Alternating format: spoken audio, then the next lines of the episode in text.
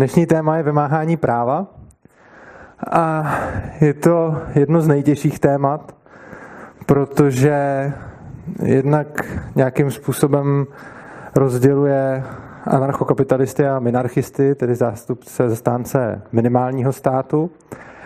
A je to opět jedno z témat, u kterého bych rád upozornil na to, že není vlastně jistý, není dokázáno, kdo má pravdu, jestli anarchokapitalisti nebo minarchisti. A když jsem tohle to říkal na minulý přednášce, tak se mě potom lidi ptali často, jestli to znamená, že tomu vlastně ani nevěřím, že by to fungovalo na volném trhu. Není to tak, že bych tomu nevěřil, ale přesto tohle to znova říkám a je to podle mě strašně důležitý uvést, protože u většiny ostatních témat, které se netýkají bezpečnosti, soudnictví, práva a podobně, tak máme víceméně dokázáno už dle Rakouské ekonomické školy od Ludvika von Misese, že volnotržní poskytování těch služeb je prostě efektivnější než státní. Takže když se podíváme na, já nevím, zdravotnictví, kulturu a tak dále a tak dále, tak o tom můžeme v podstatě s jistotou tvrdit, protože máme nějaký logický aparát, který z něčeho vychází, z něče, něco odvozujeme, že ty služby jsou na volném trhu poskytovány efektivněji než, eh, než státem. V tomhle tématu je ten problém v tom, že ono by to taky platilo, pokud by to právo samo o sobě nemělo tu možnost ten volný trh deformovat a měnit. Čili právo, soudnictví, vymáhání práva, bezpečnost, to všechno jsou věci, které závisí vlastně na tom, že ty lidi budou si volnotržně přát ten volný trh zachovat. V momentě, když by si ho přáli nezachovat, tak tyhle ty poučky vlastně přestávají platit.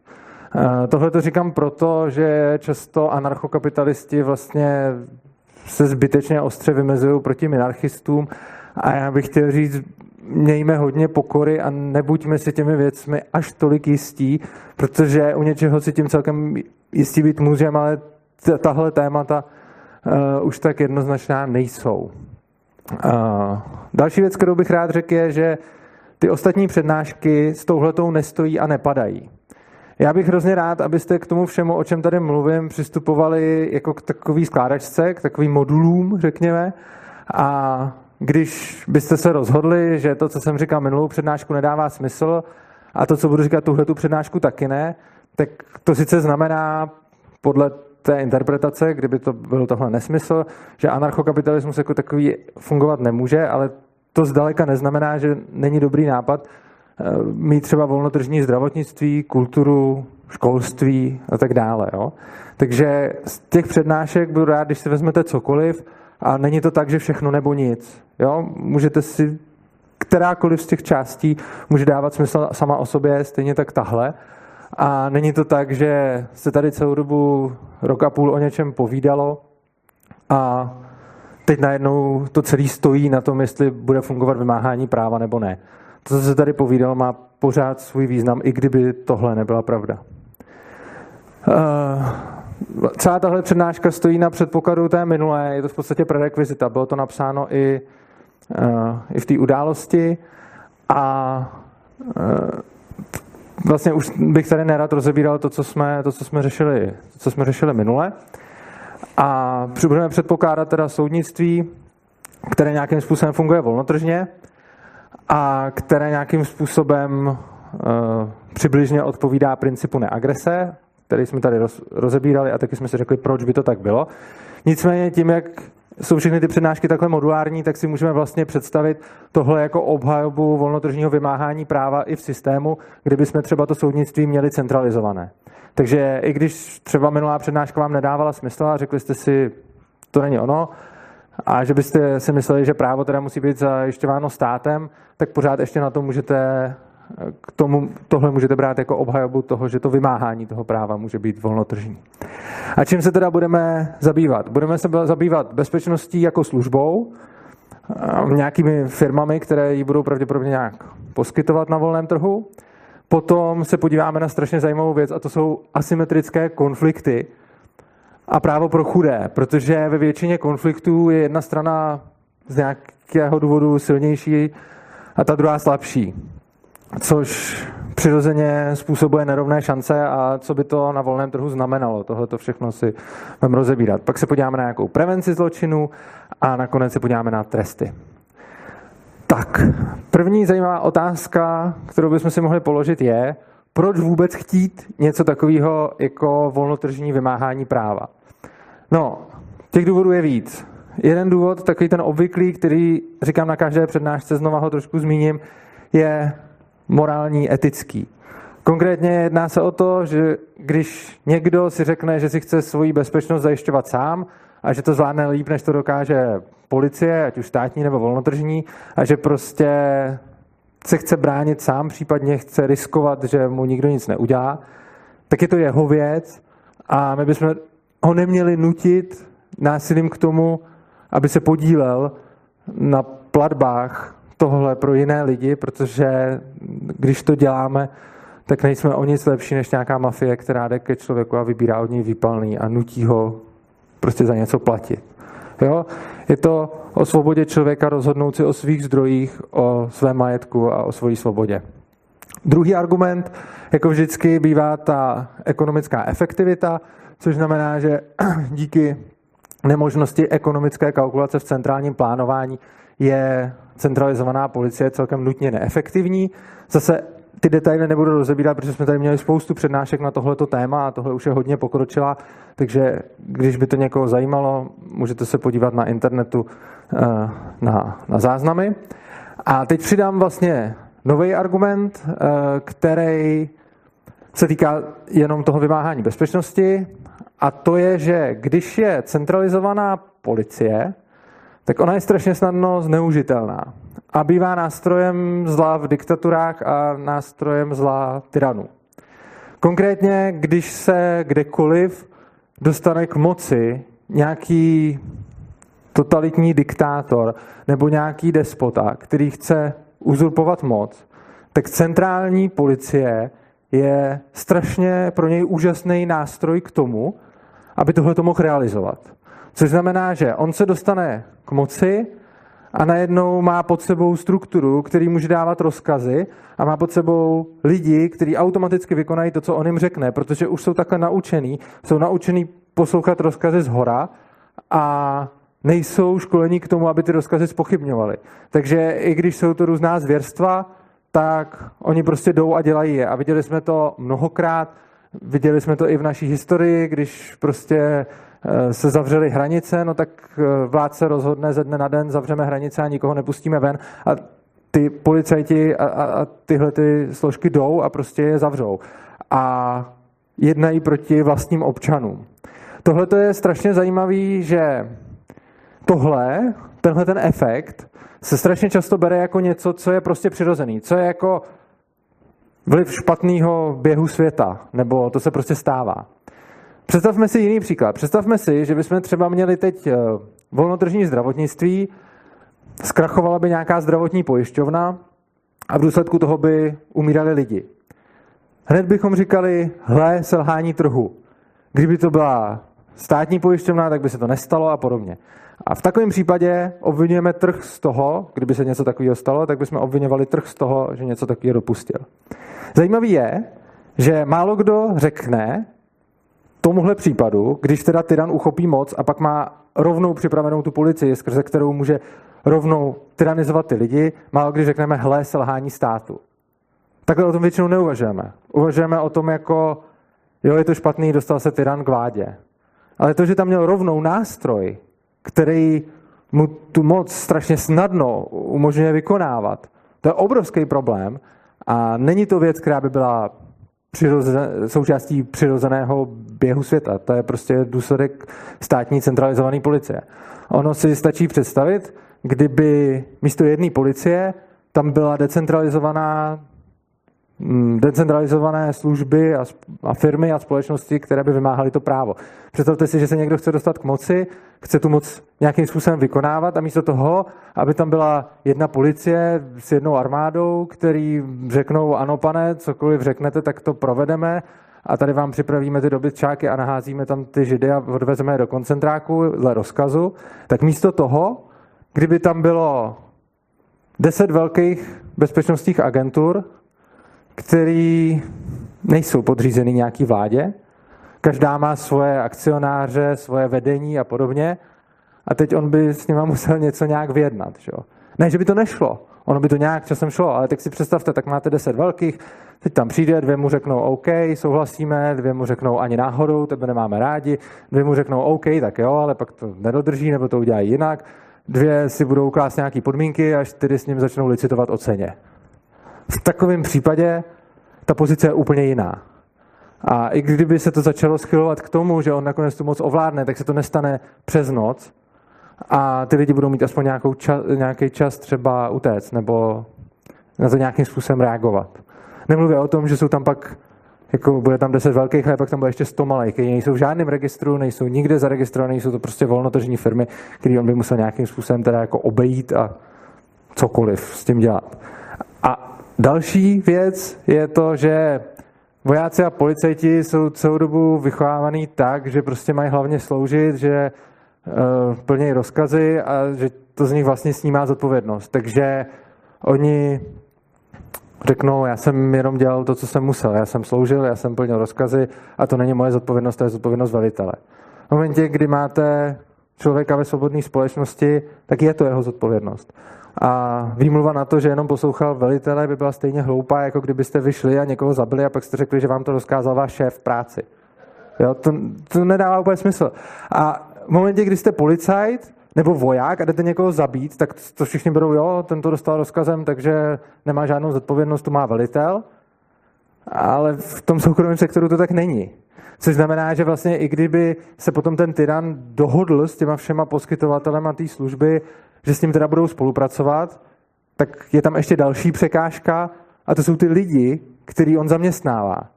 Oni nejsou jeho vojáci a nefungují prostě na rozkaz, jsou to zaměstnanci. Což znamená, že samozřejmě někteří to udělají, někteří to neudělají, ale rozhodně se musí nějakým způsobem srovnávat s tou svojí zodpovědností. No, a teď se podíváme na to, jakým způsobem vůbec si to můžeme představit. Celý to, že by něco takového fungovalo, jako bezpečnostní agentura, proč, jak a tak dále. No, bezpečnost je statek, po kterým je poptávka. A když je po něčem poptávka a lidi jsou ochotni za to platit, tak se vždycky na trhu najde někdo, kdo to bude poskytovat. To si můžeme představit tak, že budou vznikat firmy, kterým lidi budou platit za to, že budou chránit.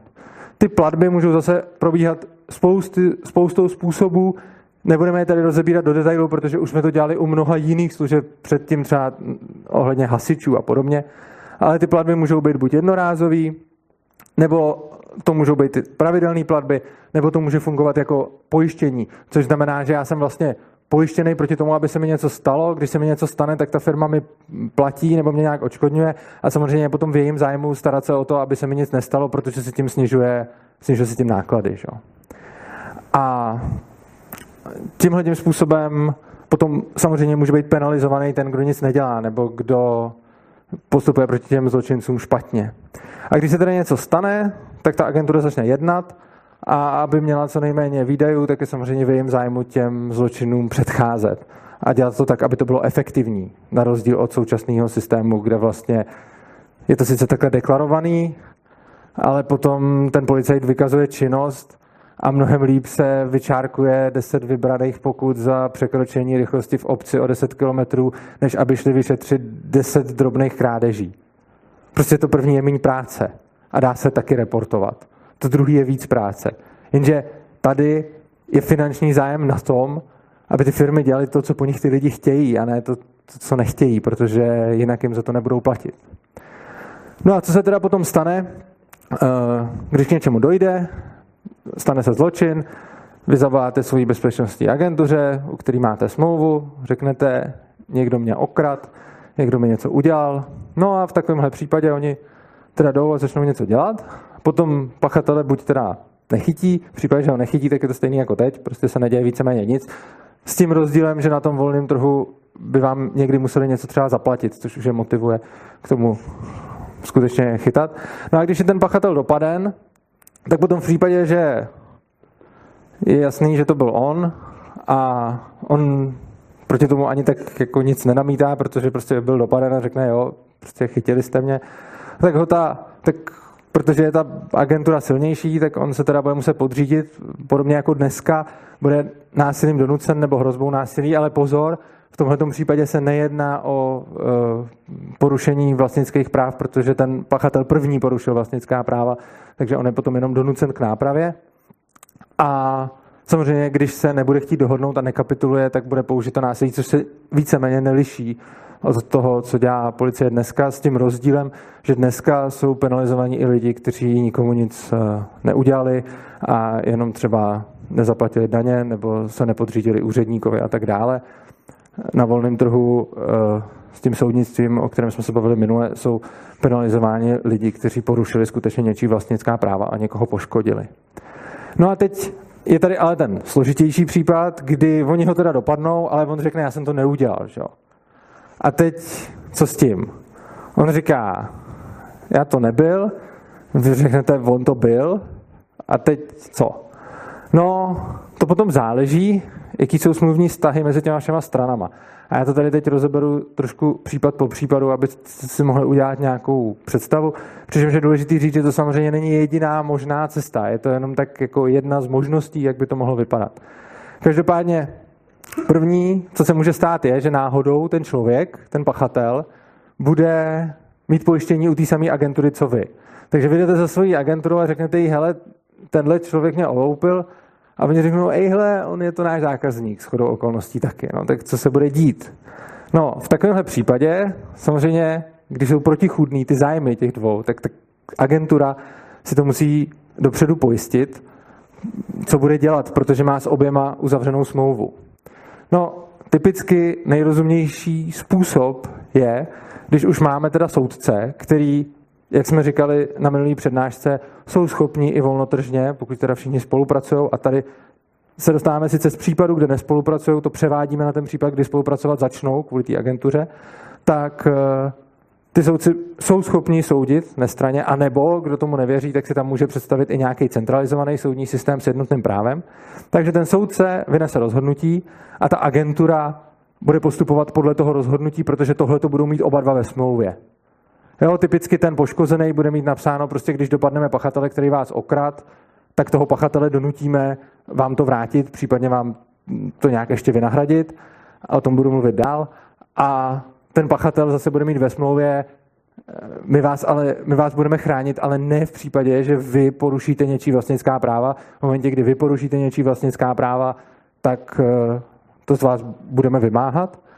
A samozřejmě tam bude seznam soudců, případně firm, který budou dělat ty, ty rozsudky a vy teda se smluvně zavážete s tou agenturou eh, k tomu, že se tomu rozsudku podřídíte. No a když se nepodřídíte, tak uh, oni vás k tomu potom na základě toho, že jste se nepodřídili, donutí.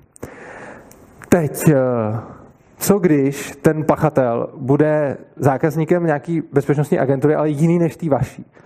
Tam by pochopitelně první takový nápad byl, budou teda bojovat ty dvě agentury. A to je hrozně hloupý.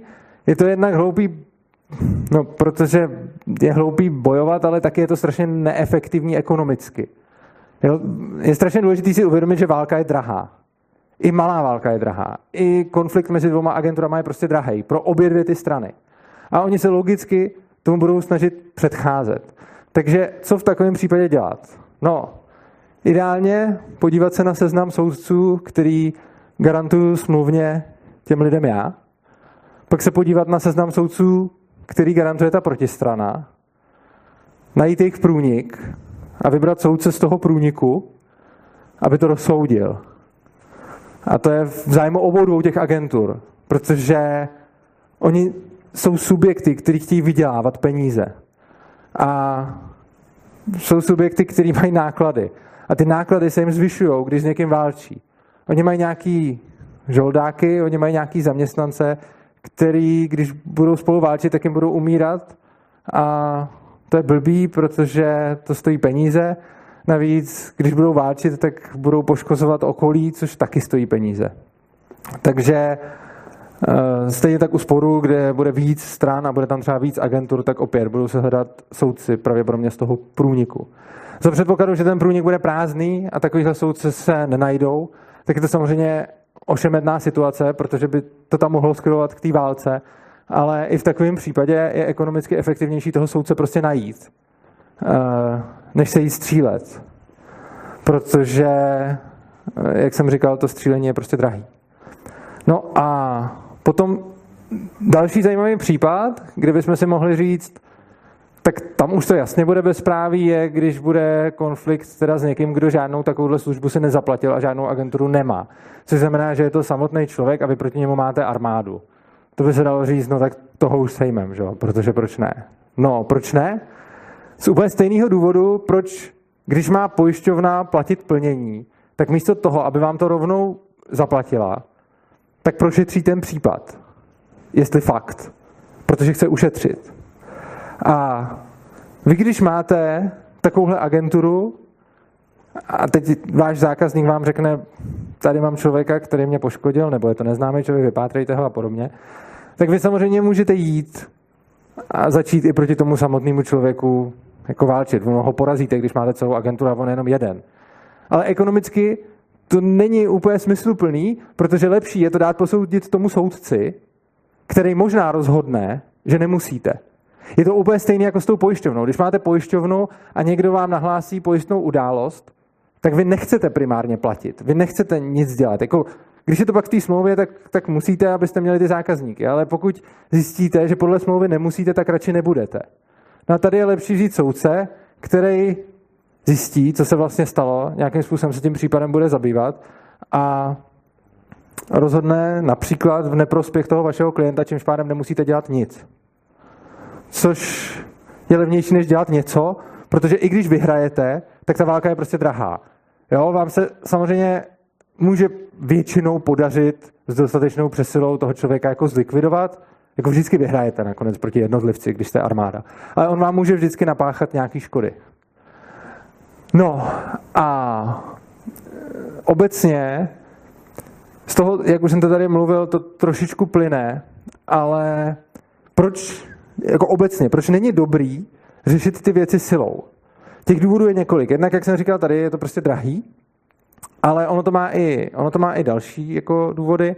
A to například ten, že to není moc dobrý z hlediska PR. Vy, když jste bezpečnostní agentura a chcete, aby vám lidi třeba pomáhali, když vyšetřujete případy, Protože dneska, když jste policie, tak můžete ty lidi v podstatě nutit. Ale když jste bezpečnostní agentura, tak vy celkem chcete mít dobrý jméno pro to, že když něco vyšetřujete, tak vy chcete, aby s váma ty lidi spolupracovali. A když budete mít pověst grázlu, tak oni vám prostě nic neřeknou.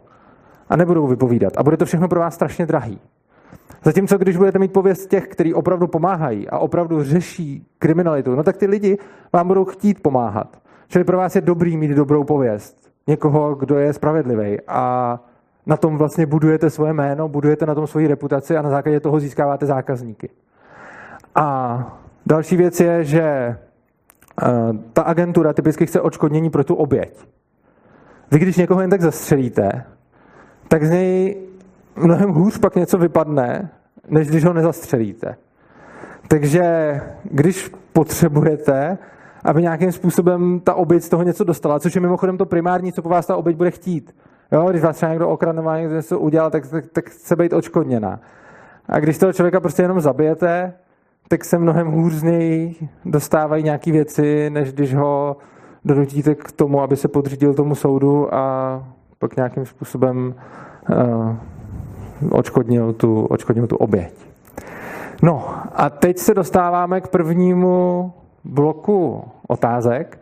A já bych jenom se teda chtěl zeptat, jestli si dokážete na základě toho, co jsem řekl, aspoň přibližně představit, jak by něco takového mohlo fungovat. Přičemž zatím jenom říkám, ještě jsme se nedostali k těm asymetrickým konfliktům. Ty budeme řešit teď, hned, potom. Takže na ty se teď neptejte, to bude pak v dalším otázkovém bloku. A jenom jestli z toho, co jsem řekl, si dokážete zhruba představit, jak by něco takového mohlo fungovat, případně jestli k tomu máte nějaké námitky, ale ne týkající se asymetrických konfliktů, protože ty budeme teď řešit. Tady je první dotaz. Tam. Dáme tak dva dotazy a pojedeme dál. Uh, no, jenom vy jste tady zatím mluvil o nějakých jako krádežích nebo uh, narušení vlastnictví, ale třeba, uh, jak jste mluvil o těch pokutách, tak je jasný, že jako nikdo nerad platí pokuty, ale když prostě všichni budou jezdit tak rychle, jak chtějí, tak přestože v deseti případech jako se nic nestane, tak v tom jedenáctém pak bude, bude nějaká nehoda a můžou tam prostě lidi, ale Jakoby... Jasně, a o tom jsme se tady bavili už na přednášce o dopravní infrastruktuře. Eh, on si každý nebude jezdit, jak chce, proto, že někdo bude vlastníkem té silnice a určí tam pravidla. A v momentě, kdy někdo eh, jezdí rychleji, než je tam dovoleno, tak porušuje jeho vlastnická práva což znamená, že to plně spadá do, do tohohle toho případu. Vlastně všechno se to týká vlastnictví. To je stejné, jako vy jste se ptal na, na, na krádeže, jsem, a já, já uznám, že jsem tady dělal případy krádeží, ale v momentě, kdy máte třeba, že vás někdo zbije, tak zase poruší tím právo k vašemu tělu. Eh, když vás někdo zabije, zase je to porušení vašeho vlastnického práva. Když někdo po vaší silnici jezdí moc rychle, je to porušení vlastnického práva. Vlastně všechny tyhle ty věci uh, jsou nějakým způsobem porušení vlastnického práva. Tak děkuji za dotaz. Dáme ještě tak jeden, nebo já nevím, Honzo, jak to pořeš? Jo, tak díky za skvělou první část, ale já si myslím, že je to trochu protnutý idealismem, protože uh-huh. já osobně, kdyby mě někdo třeba z něco dlužil, nebo, nebo kdyby od někoho něco potřeboval, tak si spíš teda najmu bad guys než good guys, popravdě. Jako, uh, no to je otázka, to, to je otázka, že jo. Ono, uh-huh. uh, když vám někdo něco dluží, tak dneska si najmete spíš bad guys než good guys, protože no. oni tady žádný moc good guys nejsou. To je pravda. Jakože no. ono, jako jít dneska na policii je obecně problém, i když jste oběť. Ano, jako ale... třeba hlásit krádež je docela absurdní, protože se na vás vykašlou, udělají spis, připraví vás o čas. Takže když vás dneska něco ukradne a vy si mějte na policii, tak to znamená, že jste byli okradený, pak ještě uh, vyplýtváte čas a stejně vám to pravděpodobně neseženou, takže pak se dává smysl obrátit na bad guys. Na druhou stranu, když tady budou reálně good guys, který budou mít tu reputaci na tom, že za nima přijdete a zaplatíte jim a oni vám to skutečně seženou, tak potom není moc důvod chodit za bad guys, protože vy primárně Máme jakoby, jed, nebo takhle, za první lidem to není jedno. Lidi mají obecně radši good guys než bad guys, ale primárně jsou sobci a chtějí, aby jim ta věc byla navrácena, nebo aby víte, aby dostali to co, to, co jim náleží. A v momentě, kdy to good guys umí zařídit líp než bad guys, tak není důvod, aby to dělali bad guys. Pak ještě třeba z mé motivace nemusí být dostat zpátky tu hodnotu, ale prostě jako jenom ukázat, že, že jako země si nikdo stranu dělat nebude a tak se najmu ty bad guys, aby jako, jako mě je vlastně jedno, kolik Jasně. dostanu zpátky, ale... Určitě ale... a to bez zesporu můžete i teď a jo, ano. na tom se jako by nic nemění. No, já, nepředkládám, teď, ale... já nepředkládám ideál, jo. Hmm anarchokapitalismus není ideální bezproblémová společnost. Je to společnost, ve které nemáme stát a některé špatné věci, které v naší společnosti způsobuje stát, tím pádem eh, odpadnou, ale mnoho dalších špatností tam zůstane. Takže já rozhodně si nedělám iluze o tom, že by v anarchokapitalismu vymizel organizovaný zločin, nedělám si iluze o tom, že by nebyly mafie a nedělám si iluze o tom, že se najde někdo, kdo chce jenom něco někomu vrátit a je ochoten eh, třeba za to někomu zaplatit, aby šel a třeba ho zbyl. Jo, určitě se to bude stávat a stává se to i dneska. No, díky. Tak, uh, budeme pokračovat dál. Uh, další dotazy, když tak uh, po přednášce tam bude jako obecný dotazový blok, kde se budete moct zeptat na cokoliv, nebudete takhle limitovaný. Tak, teď se dostaneme k těm asymetrickým konfliktům. Ještě než se k tím úplně dostaneme, respektive to už do toho taky trošku spadá, jsou lidi, kteří záměrně nechtějí být klienty bezpečnostní agentury. Takže máte člověka, který prostě nechce si platit za bezpečnost nějakou firmu. Co ten?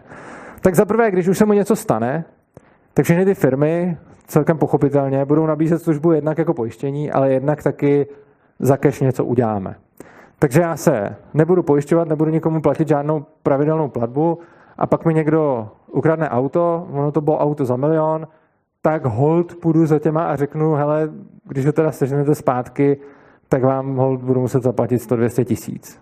Je to jako pálka, ale byl to můj risk, že jsem se rozhodl, že nebudu platit 2000 měsíčně, ať se děje, co se děje. Eh, samozřejmě se může stát, že mě někdo zabije. V takovém případě nemám agenturu, která se za mě postaví, což je jednak tak trochu moje věc, ale jednak eh, může za prvé se za mě postavit nějaký moji přátelé nebo příbuzní a za další může rozhodně existovat, eh, můžou existovat organizace, které prostě budou pomáhat lidem, nebo pomáhat jim už nepomůžou, ale prostě oni nechtějí, aby se ve společnosti vraždilo, takže když někoho zabijou, tak oni budou ty, kdo zaplatí to vyšetřování a podobně. A ty bezpečnostní agentuře je jakoby jedno, kdo je platí. Takže v momentě, kdy někdo umře, tak jestli té bezpečnostní agentuře za to vyšetřování té vraždy zaplatí jeho příbuzný nebo charita nebo někdo neziskovka, která se na tohle zaměřuje, tak prostě ona to bude vyšetřovat tak jako tak.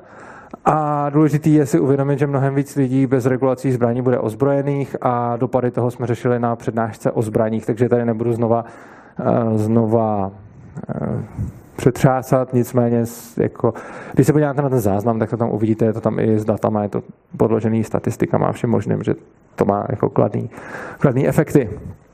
A další věc, a teď bych prosil o pozornost, protože teď je to strašně zajímavý, co když ta oběť je chudá a nemá agenturu ne proto, že by nechtěla a že by tím chtěla ušetřit, ale prostě na ní nemá. A tady by se dal říct, sakra, chudí budou prostě lovnou zvěří pro bohatý. Je to strašně častá námitka, každý to napadne. A to řešení je strašně zajímavé. Mě přijde až fascinující a ono je hlavně historicky osvědčený. Mě by asi nenapadlo, a nevím, jestli by vůbec někoho napadlo, jenže oni to vymysleli na Islandu, kde byla v podstatě anarchie, bylo to mnoho set let zpátky, a tam přišli na jeden strašně elegantní způsob, jak řešit to, když je někdo chudej a je tak chudej, že si nemůže platit ani za bezpečnost, ani za to, aby ho někdo nezabil, aby ho někdo chránil. To strašně zajímavé je, že když funguje ten způsob, kdy když vám někdo uškodí, tak vás musí odškodnit, tak vy část tohohle toho svého nároku, nebo celý, záleží na podmínkách, někomu prodáte. Někomu, kdo je schopný ho vymáhat. A tohle je naprosto skvělý způsob, že vy jste teda chudý a nemáte vůbec nic. No a teď se objeví někdo, kdo bude podnikat následujícím způsobem. Všichni chudí, všichni bezdomovci, všichni, kdo jste fakt jako na mizině, pojďte ke mně. A když vám někdo něco udělá, tak já, vám já budu platit tu bezpečnostní agenturu, která to bude řešit, ale to, co byste vy pak vysoudili, tak mi z toho půlku dáte. Nebo všechno. Nebo to by záleželo na podmínkách třeba, jak by bylo drahý to vymáhání a podobně. To se vyplatí oběma stranám. Ty chudí mají zastání, i když nemají peníze. Akorát, když se jim teda pak něco stane, tak dostanou malý očkodný nebo žádný. Ale dobrý na tom je, že ty útočníci vlastně vědí, že ti chudí mají nějaké zastání a že to nejsou volné cíle. Tohle je vlastně skoro geniální nápad a je to vlastně přesně nápad, který vymyslel přímo trh, protože to takhle historicky probíhalo jako v reálně fungující společnosti. A mělo to tam dobré výsledky. A mimochodem tohleto je krásný případ toho, jak já tady strašně často říkám, já tady dávám nějaký návrhy, jak by to mohlo fungovat, ale ty miliony jednajících lidí na tom trhu to vymyslí určitě daleko líp. Tohle je něco, co bych za boha nevymyslel. A nevím, kdo by tohle to vymyslel, kdyby se na tím měl jenom takhle teoreticky zamýšlet, když by obhajoval tržní systém. Já jsem se o tom dočet, když jsem právě četl eh, o historii té eh, anarchie na tom Islandu, že tam měli tohle. A to je fascinující. A oni to prostě vymysleli, protože v tom žili a že ty problémy řešili neustále. A je to přesně ta ukázka toho, jak ten trh přijde s něčím, co prostě nás takhle nenapadne, když se nad tím jenom budeme, jenom budeme bádat a přemýšlet. No, a teď k těm asymetrickým konfliktům mezi agenturami. Samozřejmě budete mít bezpečnostní agentury silný a slabý. Jo? A budou mezi nimi rozdíly, stejně jako máte teď firmy velký a malý. A teď je samozřejmě otázka, proč by ta velká ne, nezlikvidovala tu malou. No tak První věc je, když bychom si řekli jenom na základě toho, že řeší nějaký případ, tam jsme si už řekli, proč eh, je to špatný řešení. Ale ta velká může uvažovat ještě jiným způsobem. Ona může uvažovat způsobem, já se zbavím konkurence. Já prostě vystřídím tu malou a potom přeberu její zákazníky. Tohle je motivace a řešením tohoto problému je naopak to, že ty menší agentury začnou mezi sebou dělat uh, obraný aliance a v momentě, kdy se někdo na tom trhu začne tímhle tím způsobem chovat, tak je to pro všechny ohrožení. Jo? Vy, vy, když máte agenturu, která je středně velká, a teď vidíte, že vedle vás je nějaká fakt velká, která začíná likvidovat ty malý, tak to je pro vás signál, hele, teď se musíme spojit s ostatníma a nějakým způsobem zdorovat, jinak jsme v háji. Tohle si můžete říct, to by těm lidem nedošlo nebo tak podobně, ale je hrozně zajímavý, že je to podobný princip. Vztahy mezi agenturama na volném trhu jsou strašně podobný tomu, jak fungují mezinárodní vztahy mezi státama dneska. A ty nefungují ideálně. Ani anarchokapitalismus nebude fungovat ideálně. Ale rozhodně nefungují tím způsobem, že by jeden ovládnul úplně všechny. A byly tady takové pokusy. Ale oni se vždycky nakonec spojí, aby mu nějakým způsobem odolali. A je to vlastně stejný případ. Vy můžete mít stát, který je strašně silný, ale v momentě, kdy začne požírat ty malí, tak ty ostatní, jasně, máme spousta případů, kdy, to na, kdy mu to napřed prochází. Jo? Máme Mnichovskou dohodu a, a dalších spoustu věcí. Ale nakonec, když jim teda dojde, že on se nespokojí jako s jednou obětí, ale že se bude rozrůstat dál, tak se spojí a začnou se tomu bránit. A úplně stejný chování lze předpokládat u těch agentur. Konkrétně je hrozně zajímavý, že u těch států nám to, to nikdo moc nespochybňuje. U těch agentur no, říkáme fakt a budou tak doopravdy jednat. Já se ptám, proč by poslanci měli být jako nějaký lepší, prozíravější než akcionáři a vedení těch firm. To není nějak tak, jako že by ty poslanci byli ty strašně moudrý, prozdíraví a vzory jako morálky a ctnosti a ty podnikatele by byly teda ty zlouni. Že? Ono naopak eh, k tomu, abyste se stali politikem, tak musíte hodně lhát a musíte dělat všechno možné, abyste se zalíbili. K tomu, abyste si hodně vydělali peněz na volném trhu, musíte především sloužit těm lidem. A je otázka, jestli skutečně je rozumný předpokládat, že ty firmy budou zlí a že ty státy jsou hodný. Jako proč? Jako to, že x akcionářů udělá něco špatného, není podle mě nějak jako pravděpodobnější než to, že 101 z 200 poslanců udělá něco špatného. OK, 120, aby to měli ústavně podložený. Jo, jako stát se to samozřejmě může, když se mě někdo zeptá, a je to častá otázka, jak by si garantoval, že? Odpověď je nijak. Ale to nejde nikdy garantovat. Jako garance neexistují ani dneska, garance neexistovaly nikdy a vždycky se může stát, že se míru milovný režim zvrhne v nějakou totalitu. To tak prostě je a myslím si, že ten stát tomu spíš dává živnou půdu, než, eh, než ten trh.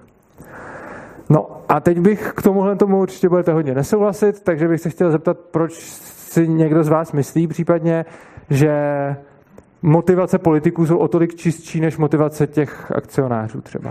No já bych se chtěl zeptat si obráceně, teď jsme se bavili o nějakých jako negativních deviacích, ale Aha. co kdyby se prostě akcionáři dvou agentur dohodli a spojili se a udělal to deset agentur a je tu monopol.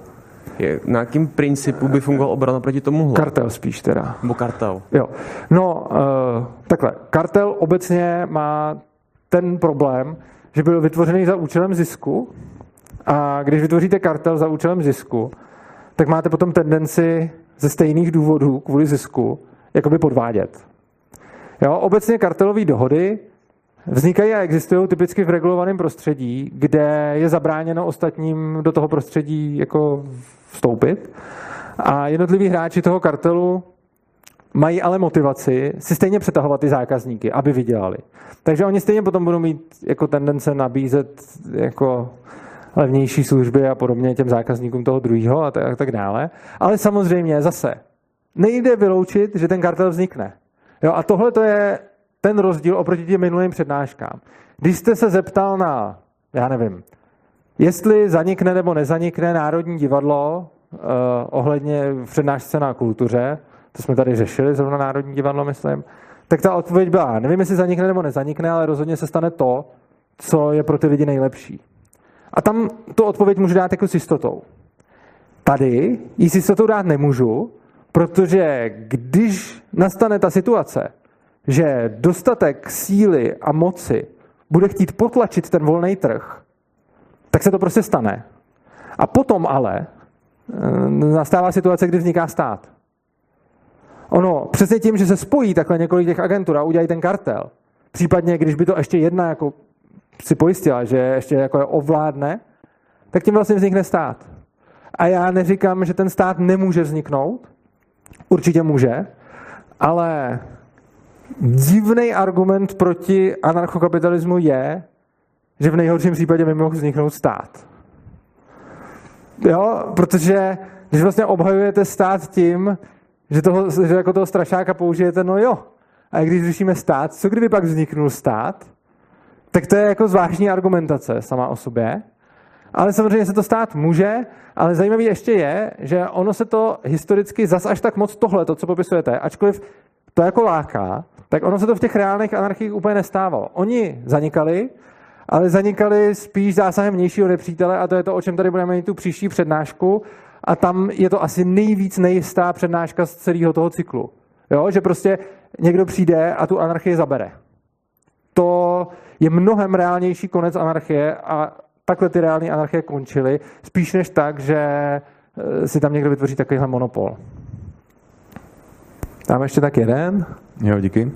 Já mám dotaz ohledně té islandské finty, kterou vymysleli ano. pro ochranu těch chudáků. Jo. Chápu to dobře, že vlastně já, když prodám to své právo eh, se jako soudit nebo jako se chránit někomu, kdo na to má ty peníze. Ne, ne, vy neprodáte to právo se soudit a chránit, vy prodáte eh, to, co vám z toho vyplyne. Vám, když někdo něco udělá, tak uh, potom vás má očkodnit. To, to, to právo a vy teda neprodáte tak. právo se soudit, vy prodáte část anebo celý to očkodný. A když prodám celé to očkodné, ano. tak vlastně uh, já už ho nikdy nedostanu. Někdo mě něco udělal, ale já ho nedostanu, dostanu ho ten, kdo si to koupil. No tak dlouho, dokud uh, ta dohoda mezi vámi bude platit. Že? Vy to můžete třeba prodat na rok. A pak hmm. si to znamená prodloužit, nebo na dva, hmm. nebo to můžete prodat půlku, nebo jo, to záží, nebo můžete mít smlouvu typu když vás to bude stát méně než půlku, tak si berete půlku a když vás to bude stát víc než půlku, tak si berete tolik, kolik to bude stát, ale za odměnu zase, když už to pak bude stát víc než to, tak si vezmete všechno, ale stejně vás ochrání. Jo, může to být cokoliv takového. A ten problém teda je, když eh, ten člověk, který si od toho chudého koupí to právo na odškodnění, ten ho potom okrade nějak ještě o víc, nebo ho potom nějak ublíží, nebo nevím, že Takhle. bohatý muž znásilní ženu před tím, co si koupil, potom Může. si koupil to právo na očkodnění, tak co pak bude dělat? Určitě uh, jsou tam dvě, dvě obrany proti tomu. První, uh, vy můžete každému z těch bohatých prodat část toho svého práva, což znamená, že v momentě, kdy už máte jenom dva, a třeba každému prodáte půlku, tak když vás jeden podrazí, tak ten druhý má zájem na tom se vás zastat. A druhá věc, to je myslím mnohem jakoby zásadnější, uh, vy tohle nebudete asi dělat jako pro jednoho, nebo můžete jako pro jednoho člověka. Ale vy typicky budete firma, anebo i jednotlivec, který se tímhle v podstatě živí. Jo, to je jako full-time job, protože scháníte zákazníky a všechno. V momentě, kdy se o vás zjistí, že takhle nakládáte s těma právama, tak budete ztrácet zákazníky. Já nemluvím o člověkovi, který s tím chce živit, mluvím jenom já mám záměr teďka konkrétního jednoho člověka poškodit. Prvního manipuluji do toho, že si od něho koupím za jako zdánlivě jako přijatelnou cenu nebo jako lákavou cenu, to jeho právo na odškodné a pak to udělám. Celý ten můj záměr byl celou dobu jenom tomu, tomu jednomu člověku. Jo, uh, otázka je, jako že on vám nebude zase tolik věřit. Jo? Jako když tady budou jako firmy, které tohle to nabízejí a najednou přijete vy a zrovna chodou okolností asi budete s ním mít nějaký spor, protože asi si nevyberete jen tak někoho a řeknete, hele, já vám nabízím tohle, tak je to podezřelý, že? Ale samozřejmě, zase, je možný poškodit lidi a zejména, když jste vy bohatý a někdo je chudej, no tak rozhodně existuje hodně způsobů, jak, jak ty lidi poškodit. Jo? A to máte i dneska, to máte vždycky. Prostě, když jste jako boháč a chcete zlikvidovat někoho, kdo nemá vůbec nic, tak vlastně v každém systému to nějak jde. Jo, takže určitě dokážete vymyslet nějakou cestu, ale to vám vymyslím i teď. Jo? Ono to nemusíte dělat tak složitě. Ono prostě teď, když budete ho chtít poškodit, no tak prostě půjdete a zaplatíte někomu, kdo ho sejme. Že jo? No, tak jako je to blbý, ale, ale dá se to udělat principiálně. Ok, díky. Tak. Teď se podíváme na prevenci eh, těch, eh, těch zločinů. Takže co dělat, aby nenastávaly? Už jsme to tady trošičku řešili ohledně toho, že dnešní policie má hlavně motivaci vybírat co nejvíc pokut a různě zabukařit u cedule konec obce a vybírat tam ty, kdo jede 60, což má vlastně nulovou reálnou nebezpečnost, ale ty policajti si tím můžou vykázat činnost, což eh, jako samozřejmě můžeme říct, že je chyba těch policajtů, asi do jistý míry je. Na druhou stranu, oni jsou do toho víceméně nastavený tím, jak je to všechno nastavený. Což znamená, že když ty jejich šéfové jim dávají, a to je realita, jako takzvaný čárkový systém, že prostě ty šéfové těch policajtů dneska si potřebují nějak zajistit, že ty policajti nesedí někde v autě a tam nedělají nic. Že? To občas vidíte takové ty hlídky, kdy prostě sedí zasnutí ty policajti a nic. Že?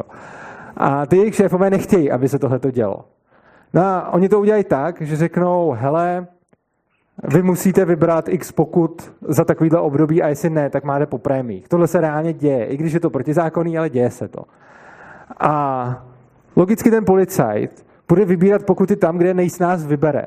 On je k tomu v podstatě motivovaný. On mu to ten šéf v podstatě jako řek. Jo? A teď samozřejmě, když on uvidí, rozhodně, i kdyby byli teda některý, kteří si řeknou, OK, já jdu dělat teda poctivě práci, nebudu prostě chytat takhle ty řidiče, ale budu postavit se na nějaký fakt nebezpečný místo. Jenže fakt nebezpečný místo má ten problém, že tam ty lidi jezdí většinou pomalu, protože se tam nechtějí zabít, že jo? takže jich pochytá mnohem méně. No a když pak váš kolega jde a postaví se někam, kde jich nachytá hodně, no tak na vás začne být ze strany šéfa tlak, vy vybíráte nějak málo pokud. Že? A je to o tom, že ten systém je nastavený tak, aby vykazovali činnost, ale ne, aby měli nějaký, aby to mělo nějaký smysl pro ty lidi, který se dá měřit tím, za co jsou ty lidi ochotni platit. No ale když máte jako pojišťovnu na to, že se vám něco nestane a máte pojišť, jste pojištěný proti krádeži a podobně, tak tahle ta pojišťovna má ekonomickou motivaci na tom, aby si najímala lidi, kteří budou redukovat počet těch krádeží jako efektivně. Jo? A je vlastně v jejím zájmu zjistit, jak co nejefektivněji zredukovat počet krádeží za co nejméně peněz a jakým způsobem využít ty lidi co nejlíp. Jo? Čili tohle je vlastně ty, ty agentury, které budou fungovat jako pojišťovny zároveň, což některý určitě budou, možná i většina z nich, tak budou mít samozřejmě motivaci k tomu eh, si platit, buď to dělat sami, nebo si na to někoho najmout, jako tu službu outsourcovat, aby prostě se těm zločinům předcházelo. Ze stejného důvodu budou nějaký policajti v ulicích a teď je další zajímavá otázka a je to takový ten klasický příklad, že říkají, no, takže prostě půjdu, někdo mě začne okrádat a tam bude soukromý policajt, který řekne, napřed mi ukažte, že jste mým zákazníkem, jinak nehnu prstem. Že? To je taková ta klasická kritika. Já se na to ptám, může si to dovolit? Jo, jako, co se stane, když teda ten soukromý policajt se zachová tímhletím způsobem? Co když vidí zločin a nezasáhne? No tak za předpokladu, že to je jeho zákazník, tak to je hodně blbý. Toho v podstatě ztratil. Za předpokladu, že to není jeho zákazník, tak sice smluvně nebyl vázán, ale zase, on to zaprvé nemůže vědět, takže má motivaci zasáhnout.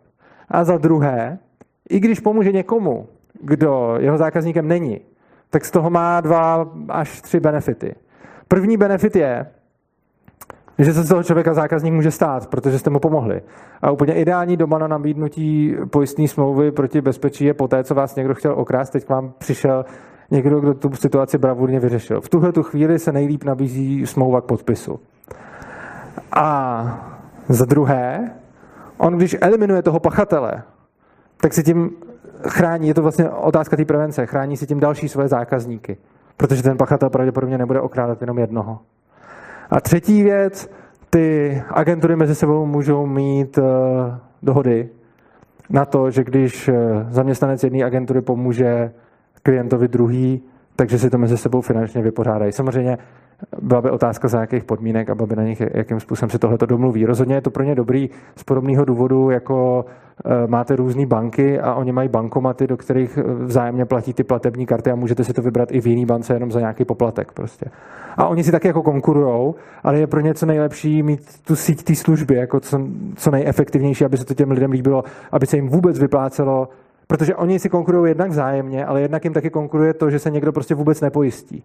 Jo, takže oni musí být co nejefektivnější, jednak aby přetáhli lidi konkurenci, ale jednak taky proto, aby zákazníci, kteří si se vůbec rozhodují, jestli si tu službu koupí, anebo jestli se budou bránit sami, tak pro tyhle ty je to, je to motivace. No a tím se dostáváme k dalšímu bloku otázek a pak bude poslední část přednášky. Jsme dneska rychlí. A já už bych teď ukončil vlastně tu část o bezpečnostních agenturách protože dál se budeme bavit o trestech. A teď bych se chtěl zeptat, jestli někdo má dotazy vůbec k tomu všemu, co jsem tady doposud říkal, a jestli teda už rozumíte tomu, jakým způsobem by to mohlo fungovat, neříkám bude.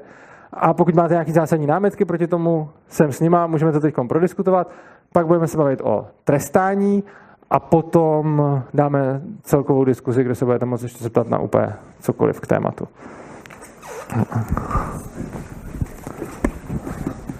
Já bych se chtěl zeptat, teďko policie má mnohem víc práv než běžný občan a kvůli tomu je schopná řešit a vyšetřovat ty zločiny. Ve chvíli, kdy ty agentury nebudou mít tyhle ty práva, tak budou mít mnohem těžší tohle to vyšetřovat. Takže například zločinec přijde a sková se na nějaký soukromý pozemek a ta agentura bude mít právo tam být nebo nebude mít. A tohle je spoustu dalších příkladů, který můžu jmenovat a jmenovat dál. Díky, to je naprosto skvělý dotaz a je to rozhodně skvělá připomínka a je to pravda. Eh, momentálně má policie více práv než eh, běžný občan. Což ale mimo jiné potom plyne v tu policejní buzeraci a k tomu, že se strašně snadno vytváří ta totalita. Je fakt, že když to bude na volném trhu, tak ten policajt nebude žádným způsobem privilegovaný. A tam potom on může udělat to samé, co jiný občan, což znamená, že v závislosti na tom, jak se jistý, to buď riskne nebo neriskne. Takže pokud on si je fakt jistý, a někoho zadrží a poruší nějakým způsobem jeho práva, ať už tím, že ho chytí nebo že vleze na nějaký pozemek a podobně, tak v takovém případě je to celý navrub toho, kdo tu situaci zavinil. Takže když někdo ukradne, já nevím, kabelku někomu a teď běží a vběhne na soukromý pozemek a ten, ten kdo ho pronásleduje, ho pronásleduje, tak v tuhle tu chvíli došlo k porušení vlastnických práv ze strany toho zloděje. Ale když se ten policajt splete a vydá se za někým jiným, kdo je nevinný, tak potom má problém, protože vlastnický práva porušil ten policajt. Což je skvělý v tom, že to přenáší obrovskou zodpovědnost na toho, kdo koná. A že když už teda riskujete, že narušíte něčí práva, tak pak ale nesete zodpovědnost, pokud jste se spletli. Což je podle mě jakoby super. Protože dneska Oni nemají moc odpovědnost. A dneska je to typicky tak, jako když si zásahovka, je to pár let zpátky, prostě spletla dům z nějakého důvodu, vlezli do jiného domu, vyvrátili tam plot, vyrazili dveře, pak tam mířili na e, kojence v posteli, zastřelili psa a výsledkem toho všeho bylo, že se napřed ani neomluvili, pak se teda omluvili a pak se s nima několik let handrkovali o tom, jestli jim zaplatí ty dveře nebo nezaplatí. A nakonec jim teda asi po pěti letech zaplatili ty dveře a ten plot. Ale v podstatě ta jejich celá argumentace je, no my můžeme, protože my jsme zrovna jako honili zločince, takže je nám prominuto všechno. Ale to podle mě není dobře.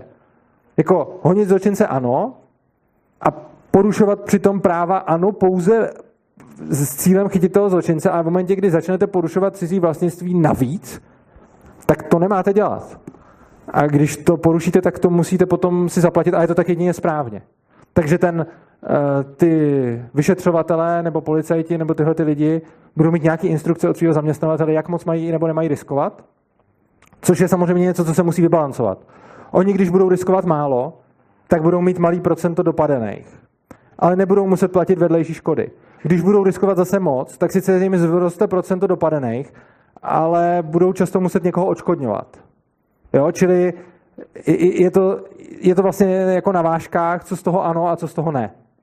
Jo, a podle mě je to jako ten ideální, je, to vlastně ten ideální střed. Každý to nutí porušovat ty práva pouze a jen v tom nejnutnějším rozsahu k tomu, aby napravili to porušení vlastnictví, ke kterým došlo předtím.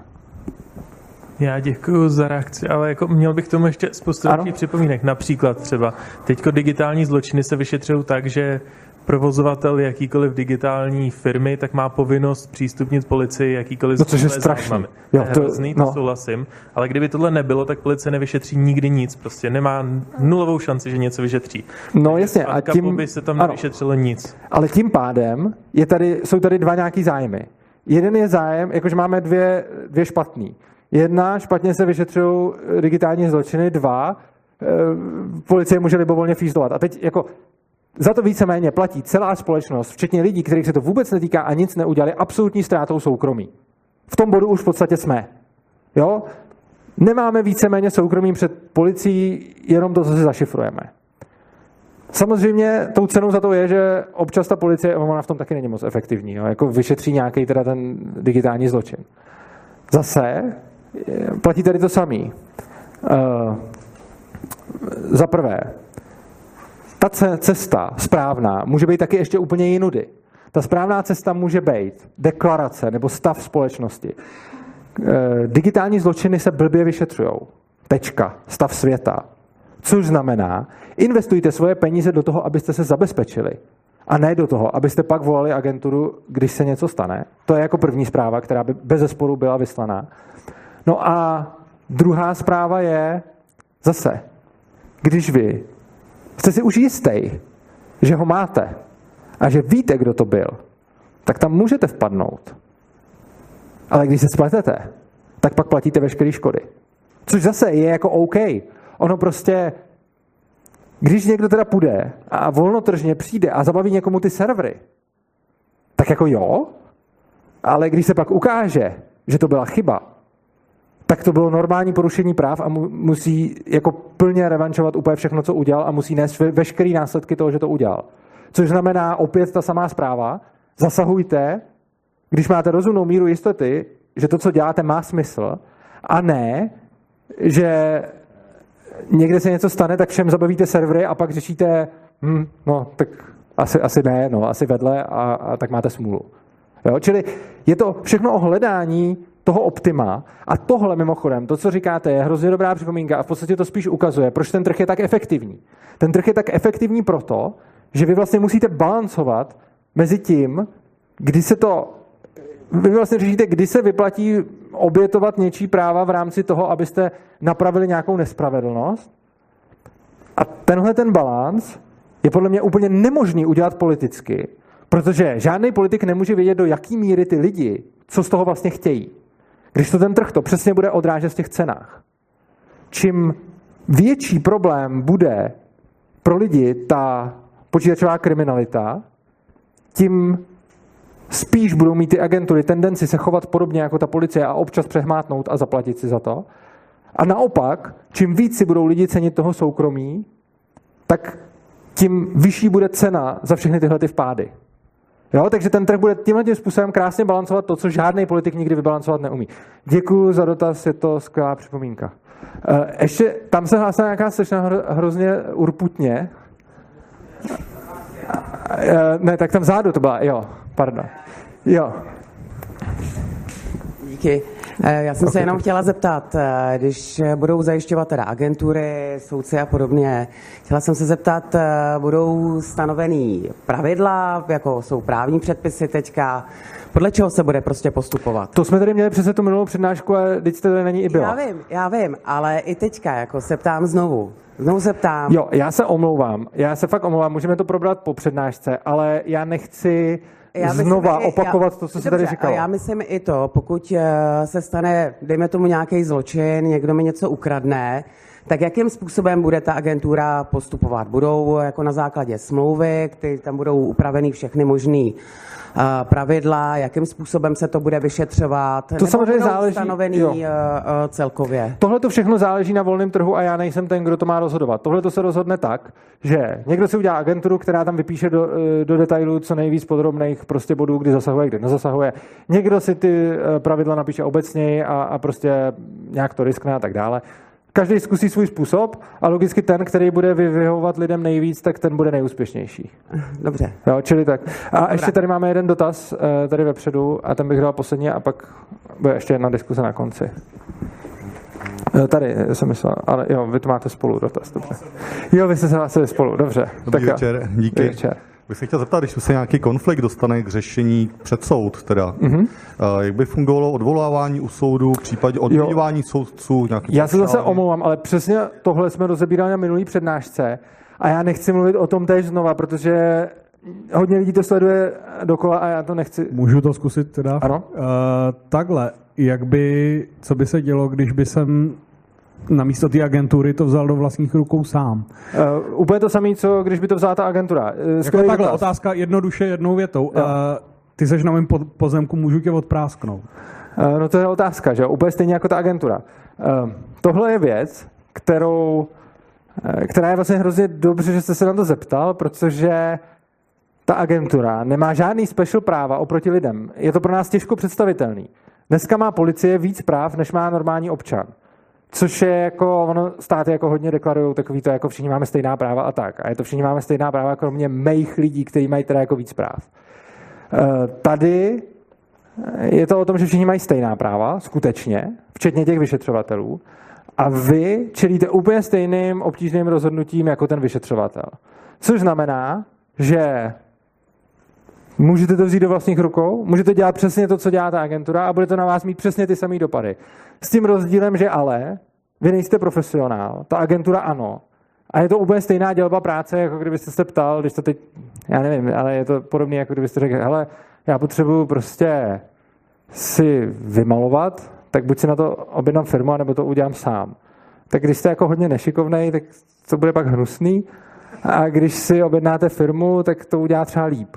Což samozřejmě ta bezpečnost je mnohem jako závažnější, ale tak kdybych to porovnal s něčím jiným závažným, tak eh, doktor. Prostě buď chci k doktoru a zaplatím si za něj, anebo si to zkusím vyřešit nějak sám.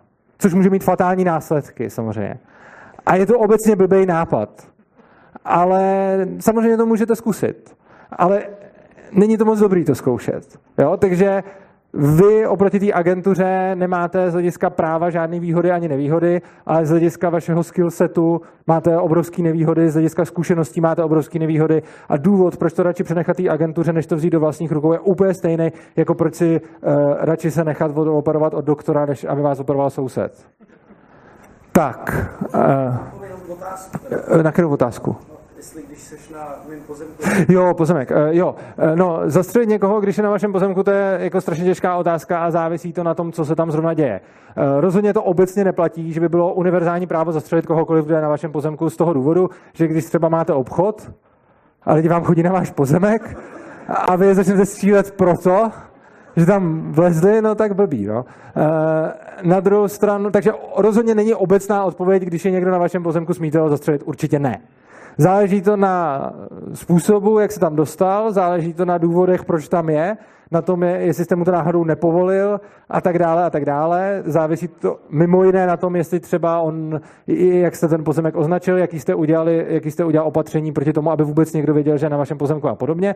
Takže když vezmu ty dva extrémní případy, eh, když máte obchod a tam vám nakupují lidi, tak je určitě nesmíte střílet. Eh, na druhou stranu, když eh, je temná noc a vy potkáte ve svém bytě cizího člověka s nožem, tak je skvělý ho jako zastřelit. A samozřejmě mezi tím je obrovská škála případů a úplně a nejde jako přijít s úplně jednoznačným jako algoritmem tehdy a tehdy ho smíte a nesmíte zastřelit. Od toho je ten soudní systém. Mimo jiné, eh, vy vlastně v žádném systému, ani v kodifikovaném právu, který tady teď máme, nejste schopen dát algoritmus, který jasně říká, bez posouzení nějakého člověka, kdy smíte a nesmíte střílet dneska. A to máte k tomu obrovské množství zákonů a je to jako strašně striktní.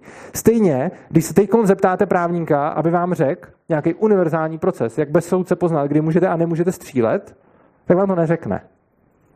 A to není problém státu, není to ani problém anarchokapitalismu. Je to prostě proto, že život a svět je strašně složitý a některé věci nejdou úplně podchytit jednoznačnýma pravidlama takže od toho potom potřebujete ty rozhodce, který to budou rozhodovat. A na minulý přednášce jsme si říkali, proč ty rozhodci, ty, kteří to budou rozhodovat rozumně, budou prosperovat a ty, kteří to budou rozhodovat nerozumně, tak o jejich rozhodnutí přestane být zájem. Jo, typicky ta agentura chce mít co nejvíc spokojených zákazníků a když ty případy svěří na rozhodování nějakému blbci, tak ty zákazníci pak budou nespokojení. Zatímco když to uh, svěří soudci který je mm, kvalifikovaný, erudovaný a schopný, tak ty jejich zákazníci budou eh, spokojenější. Takže prostě reálně, když někoho zastřelíte na svém pozemku, tak se ten uh, případ dostane k tomu soudu, eh, vy tam vysvětlíte, proč jste ho zastřelil, protistrana, jeho pozůstalý nebo kdokoliv, kdo se za něj postavil, vysvětlí, proč jste ho tam zastřelit neměl a ten soudce rozhodne, jestli to bylo nebo nebylo oprávněný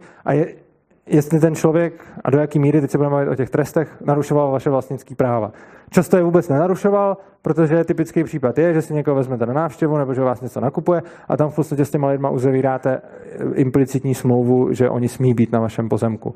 Eh, a samozřejmě potom ty mezní případy budou soudit soudci. Takže to je odpověď na vaši otázku. Omlouvám se, že jsem dělal rovnou, já často zapomínám celý ten dotaz, protože mě tam zaujme něco jiného. Tak. A teď se vlastně dostáváme, to navážeme na ten dotaz, protože budeme mluvit o trestech, zločinu a trestu. A je strašně zajímavá věc, že ačkoliv anarchokapitalismus je strašně konzistentní myšlenkový směr, jako jeden možná z nejkonzistentnějších vůbec, jakože ty jednotliví jeho zastánci mají strašně uh, společného, mnohem víc než zastánci skoro čehokoliv jiného, tak přesto se v mnoha názorech liší a jedna z největších jako rozdílností v názorech mezi anarchokapitalisty je, jakým způsobem trestat. Proč? Protože NAP, to je princip neagrese, pouze popisuje, jako, co je špatně, když jsou porušena vlastnická práva, popisuje, co jsou vlastnická práva a jaké chování je nežádoucí a je adekvátní použít násilí na to, aby se tomu předešlo, tak v zásadě neřeší tresty. A těch možností, jak to řešit, to by samozřejmě rozhodl trh, akorát tady najdete obrovskou neschodu mezi anarchokapitalistama, takže já vám tady nebudu říkat jenom můj názor, já vám tady řeknu několik možností, jak něco takového řešit. A pak vám řeknu, která z nich je moje jako oblíbená, ale na to vůbec eh, nemusíte dávat až tak zásadní jako důraz, protože kdyby tady místo mě stálo deset anarchokapitalistů, pravděpodobně se rozdělí tak do pěti skupin a každý vám, ještě více, a každý vám řekne něco trošku jiného. Tak, první věc, kterou bych ale chtěl poznamenat, a opět je to moje, můj názor, my jsme o tom nedávno diskutovali na jednom ANCAP foru a ani v tom jsme se úplně neschodli s ostatními anarchistama, je názor na vězení a to, že podle mě je to úplně extrémně nesmyslný způsob trestání, který vzniknul v podstatě jenom proto, že to bylo za cizí peníze. Konkrétně, co vy uděláte, když někoho uvězníte? Vy vezmete člověka, který je potenciálně ekonomicky fungující, stržíte ho do vězení, kde ho musíte živit, kde musíte hlavně vyplácat strašně moc zdrojů na to, abyste ho tam udrželi, protože držet vězně je strašně drahý, protože tam musíte najít ty bachaře, ty mříže a podobně. To oproti tomu, kam se hrabou nějaké sociální dávky a podobně. Prostě vězni jsou hrozně drazí. A navíc on tím, že sedí, tak úplně neočkodňuje tu oběť. Maximálně její dobrý pocit, když je dostatečně škodolibá, že se jí to líbí, že ten člověk sedí. A všichni, včetně lidí, kteří s tím nemají vůbec nic společného, to platí, i když to nechtějí platit. Já bych třeba nechtěl platit vězení, jo, protože mi to je úplně nesmyslný. Jo, ještě navíc je to jako prostředí, kam teda dáte ty lidi, všechny ty zločince spolu a dáte je do toho sociálního prostředí mezi ty ostatní zločince, s tím se ještě utvrdí v tom, že vlastně to, co dělají, je jako v pohodě a tak se tam od sebe hezky učej, jak to dělat jako líp. A když teda chcete, jako, ono to má být jako nápravný, jo? takže chcete někoho napravit, a když chcete napravit člověka, který porušuje vlastnická práva, tak uděláte to, že ho mrsknete do společnosti lidí, kteří porušují vlastnická práva. A tam očekáváte, jako magic, že najednou vyleze napravený. Já neříkám, že to, že ho tam zavřete, není pro něj odstrašení. To je. Ale ono se dá odstrašovat spousta jinýma způsobama. Tohle to není jediný způsob, jak někoho odstrašit. To odstrašení tam nějaký jako význam má, všechno ostatní je úplně špatně. Jo, kdo to platí, jaký to má efekt, co se stane tím člověkem, co se stane s obětí, jaký to má efekt na všechny ostatní, mně to prostě vůbec nedává smysl. Upřímně, když si představíte volnotržní vězení, jo, tak představte si, jako vy často řeknete, protože to vězení platí někdo jiný, že vězení je teda super a že když vám někdo něco udělá, tak chcete, aby si šel sednout. OK. Teď si představte, kdybyste si vy měli na dvorku postavit takovou jako zoo, najmout si k němu strážce a tam strčit toho člověka, který vám ublížil a to by vás mělo uspokojovat, že je tam zavřený. A vy byste to platili, vy byste ho živili, vy byste dělali tohle všechno. Nebo OK, tak byste platili někomu, kdo ho tam bude držet. Tohle by si podle mě vůbec nikdo nevybral. Jako možná se pletu a špatně hádám ten trh, možná by za tohle ty lidi byli ještě ochotní platit. A já si jako fakt nedovedu představit, že když mi někdo něco udělá, že mu budu platit pobyt někde po dalších x let. Nedává mi to smysl, absolutně. Jo? Takže osobně si myslím, a zase je to můj subjektivní názor, že vězení by na volném trhu prostě nemělo vůbec jako smysl. Možná by nějak někde marginálně bylo, protože by někdo měl teda z toho fakt požitek, že někoho vězní, ale myslím si, že, že, že to nedá úplně smysl. Teď si vezmeme ty způsoby toho očkodňování, které jsou nějaké takové možnosti. Začnu tím asi nejměkčím, který mě se osobně líbí skoro nejvíc, a to je, že prostě, když někoho chytnete, jak porušuje něčí vlastnická práva, tak musí tu situaci, pokud to jde, uvést do původního stavu eh, a očkodnit tu oběť, což ale znamená zaplatit veškerý výlohy s tím spojený eh, na soud, na to vyšetřování, včetně času té oběti a těch všech lidí, kteří to něco stálo a tak podobně. Dá se říct, že je to strašně jako mírný, na druhou stranu, ono to skoro vždycky bude stát víc, než si ten člověk tím jako vydělá. Takže když něco ukradnete, tak to samozřejmě musíte vrátit, ale ještě k tomu musíte zaplatit ty všechny, kdo vás stíhali, musíte zaplatit ty všechny, kdo se tím zabývali, musíte zaplatit tu škodu, která vznikla tím, že to nebylo tam, kde to mělo být a tak dále a tak dále. Jo? Protože dneska taky třeba může jako ta strana, která prohraje, zaplatit nějaké jakože soudní výlohy, ale e, co výlohy na jako za plný tržní soudní výlohy to nejsou a za druhý co výlohy na ty všechny jako policajty, na, na tu všechnu infrastrukturu a všechny tu, tu energii, která se musela vydat k tomu jejich chycení. Což znamená, že jeden takový způsob je prostě ta, ten pachatel bude muset uvést věci do původního stavu a očkodnit to tak nejlépe, jak může. Mně se to docela líbí, ale hodně lidí tvrdí, že je ten stres strašně malý a že není dostatečně odstrašující. Potom určitá část eh, anarchokapitalistů říká tohle, a to je, že pachatel poškod, jako poruší moje vlastnická práva v nějakém rozsahu, tak mi to musí kompenzovat a já můžu ještě poškodit jeho práva v tom svém rozsahu, protože když on nerespektoval moje, tak já můžu nerespektovat jeho. V podstatě on mi ukradne milion a já mu musím vrátit dva. Je to přijde divný, ale je to poměrně takový celkem uznávaný proud mezi, mezi anarchokapitalisty. Samozřejmě potom se dostáváme do různých bizarních otázek, co dělat, když ta škoda není jenom materiální. Že jo? To prostě on mě znásilní. Ale, ale nechci to jako zesměšňovat. Eh, samozřejmě samozřejmě by to nebylo také hloupý, že jo? Prostě nějakým způsobem by, by to ty soudy jako rozhodovaly tak, aby to dávalo smysl. Nicméně ten, jako ten princip toho všeho by, by prostě byl ten, že když někdo poruší moje vlastnické práva, tak já můžu porušit jeho vlastnické práva ve stejném rozsahu. No a e, třetí, třetí způsob, který, je, který se prosazuje, je, že když někdo úmyslně někomu způsobí újmu, tak musí, teda vždycky, když způsobí újmu, tak musí nahradit ty škody, ať úmyslně nebo neumyslně. A navíc, když to bylo úmyslně, tak ta oběť rozhoduje o trestu. Jakkoliv. Ta idea zatím je, že jedině ta oběť umí reálně posoudit, k jaký škodě jako došlo, což je fakt, protože strašně často nemůžete vyčíslit reálnou třeba emocionální škodu a podobně. Na druhou stranu to má tu zjevnou nevýhodu, že ty oběti budou mít tendenci to přehánět a proto ten, ten systém považuji za dost jako nelidský. Jo, ale zase má to nějaké svoje jako výhody a má to nějaké opodstatnění v tom smyslu, že jenom ta oběť fakt teda ví, jak moc jí bylo uškozeno, ale osobně si myslím, že by se jednak tohleto neuchytilo. Otázka je, kdyby se to uchytilo, co by to udělalo s násilnými trest, jako s úmyslnými trestnými činami. Já myslím, že zase tak moc nic, protože se zdá, jako z pozorování jako v současné době, že výše trestu má strašně malý vliv na to, kolik lidí ten zločin páchá, protože ono to odstraší lidi, kteří by se to nějak dopředu promýšleli, ale lidi, kteří si to nějak dopředu promýšlejí, tak většinou se dokážou živit líp, než tím, že dělají nějaký triviální zločin. Samozřejmě ne všichni, jo? může to být jako high level podvodník, ale hodně těch lidí, když už má něco v hlavě, tak úplně nejde vybrat benzínku, protože ty samý prachy si dokáže jako zajistit líp. Nicméně právě pak na ty lidi, kteří jdou vybrat benzínku, protože tam prostě bylo hodně peněz a tak vezmou i trafiku a rovnou i sámošku, tak tyhle ty lidi většinou kalkulují s tím, že je nechytí a ukazuje se, že výše trestu strašně málo ovlivňuje to, jestli to udělají nebo neudělají. Jo? Je to třeba něco, co já bych vůbec neočekával a co pro mě je hrozně těžko pochopitelný.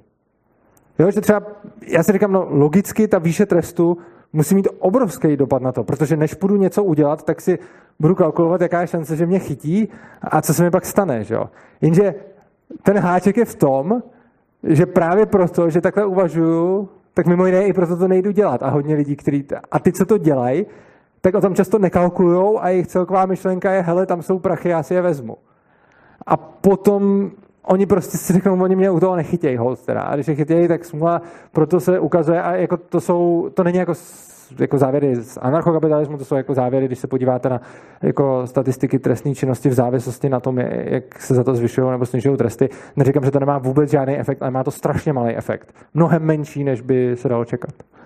No a teď představím takový svůj, řekněme, no, oblíbený budiš e, systém trestání a to je kombinace těch prvních dvou.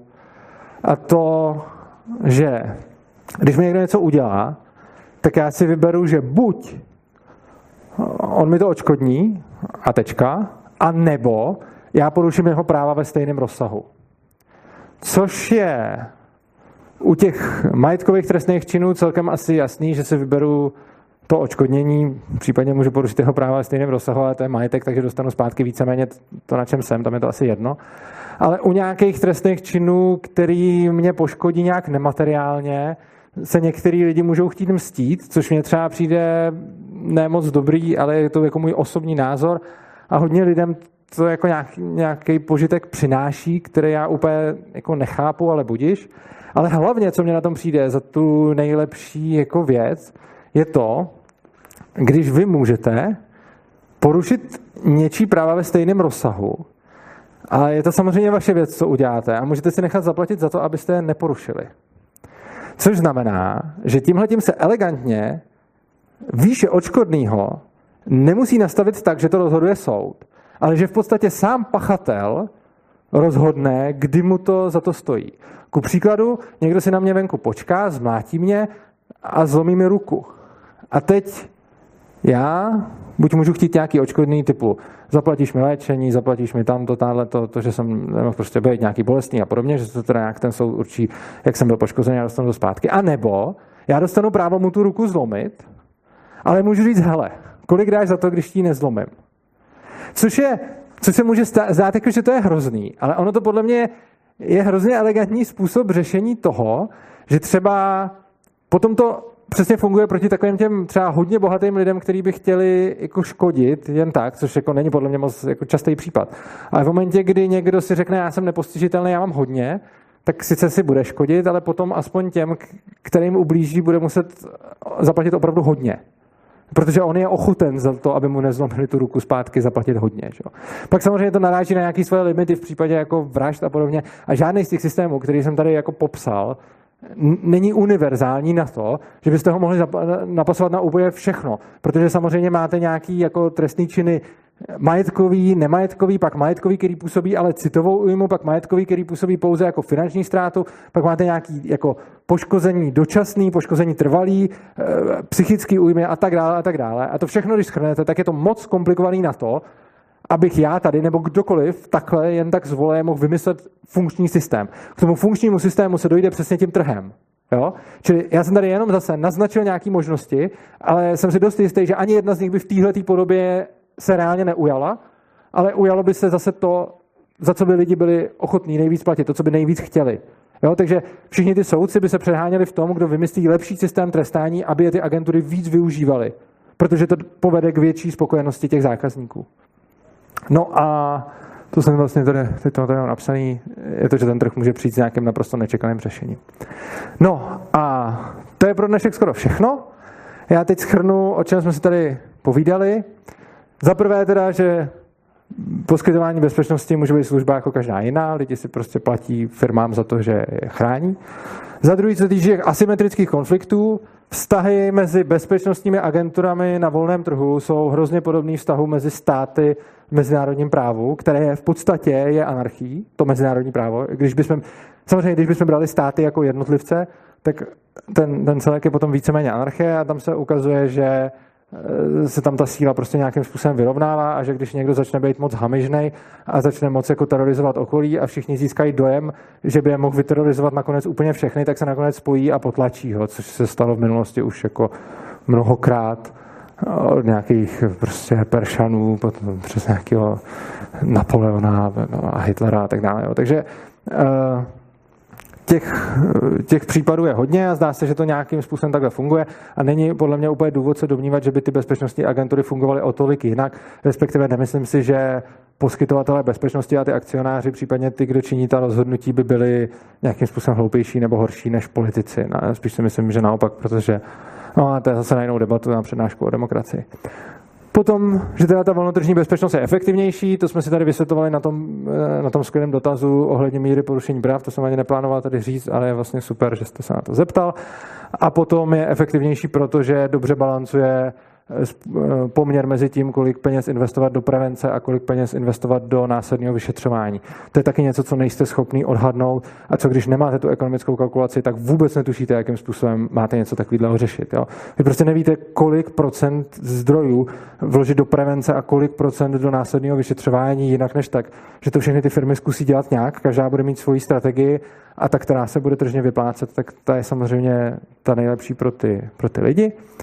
A potom je zajímavá věc, že NAP, tedy princip neagrese, nemá nějaký v sobě zabudovaný jednotný uh, systém pro tresty, který uh, se vlastně anarchokapitalisti v tomhle tématu hodně rozcházejí a neschodují.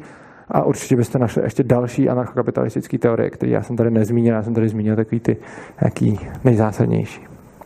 Potom bych vás rád pozval na za prvé příští přednášku, která bude masakr, protože to bude o armádě a obraně proti vnějšímu nepříteli. A ta bude, to je jako nejtěžší téma jako obsahově. Existují témata těžká na vysvětlování, třeba ekologie, a pak existují e, témata těžká obsahově. A naprosto nejtěžší jednoznačně obsahově přednáška je ta poslední o armádě, respektive to předposlední přednáška toho cyklu, protože pak bude ještě nějaký uzávěrová. Nicméně ve středu 14. března ve 20 hodin tady bude přednáška o armádě, na to určitě přijďte. Potom tady bude nějaká, to tady nám ani napsanou, závěrečná přednáška ještě 14 dní poté. A potom organizujeme super debatu, která bude hrozně super, ale zatím vám o něj nic neřeknu, protože o něj skoro nic nevíme. A obrovská pozvánka je ve čtvrtek 1. března, březen měsícem knihy. A my tady budeme v paralelní polis křtít moji knihu, kterou jsem napsal a na kterou mi mnozí z vás štědře přispěli a já vám za to děkuju a budu rád, když, když přijete na křest, který tady bude. Bude začínat v 17 hodin, to se můžete přijít, vyzvednout si třeba knížky, pokud jste přispěli na startovači nebo bitcoinama, můžete, dostanete všechny věci, informace, můžete si tady zasocializovat s ostatními a samotný křest potom bude v 18.30. To je důležitý, kdo se nechce družit a ani nechce knížku nebo nic, tak může přijít až na 18.30, aby se tady od 17 hodin nenudil. Ale ono tady bude docela nátřes na, těch kníže, na, na ty knížky, protože jsme jich už jenom v tom eh, startovači vydali asi jako tisíc. Jo. Takže i když předpokládám, že ne všichni přijdou a budeme to většinou zasílat poštou, tak stejně, kdyby sem přišlo pár set lidí pro knížku, tak ta hodina a půl není tak uh, unreal čas na to, na to je rozdat. Takže se na vás strašně těším a doufám, že přijdete. A to je všechno. Děkuji vám za pozornost a můžeme podiskutovat.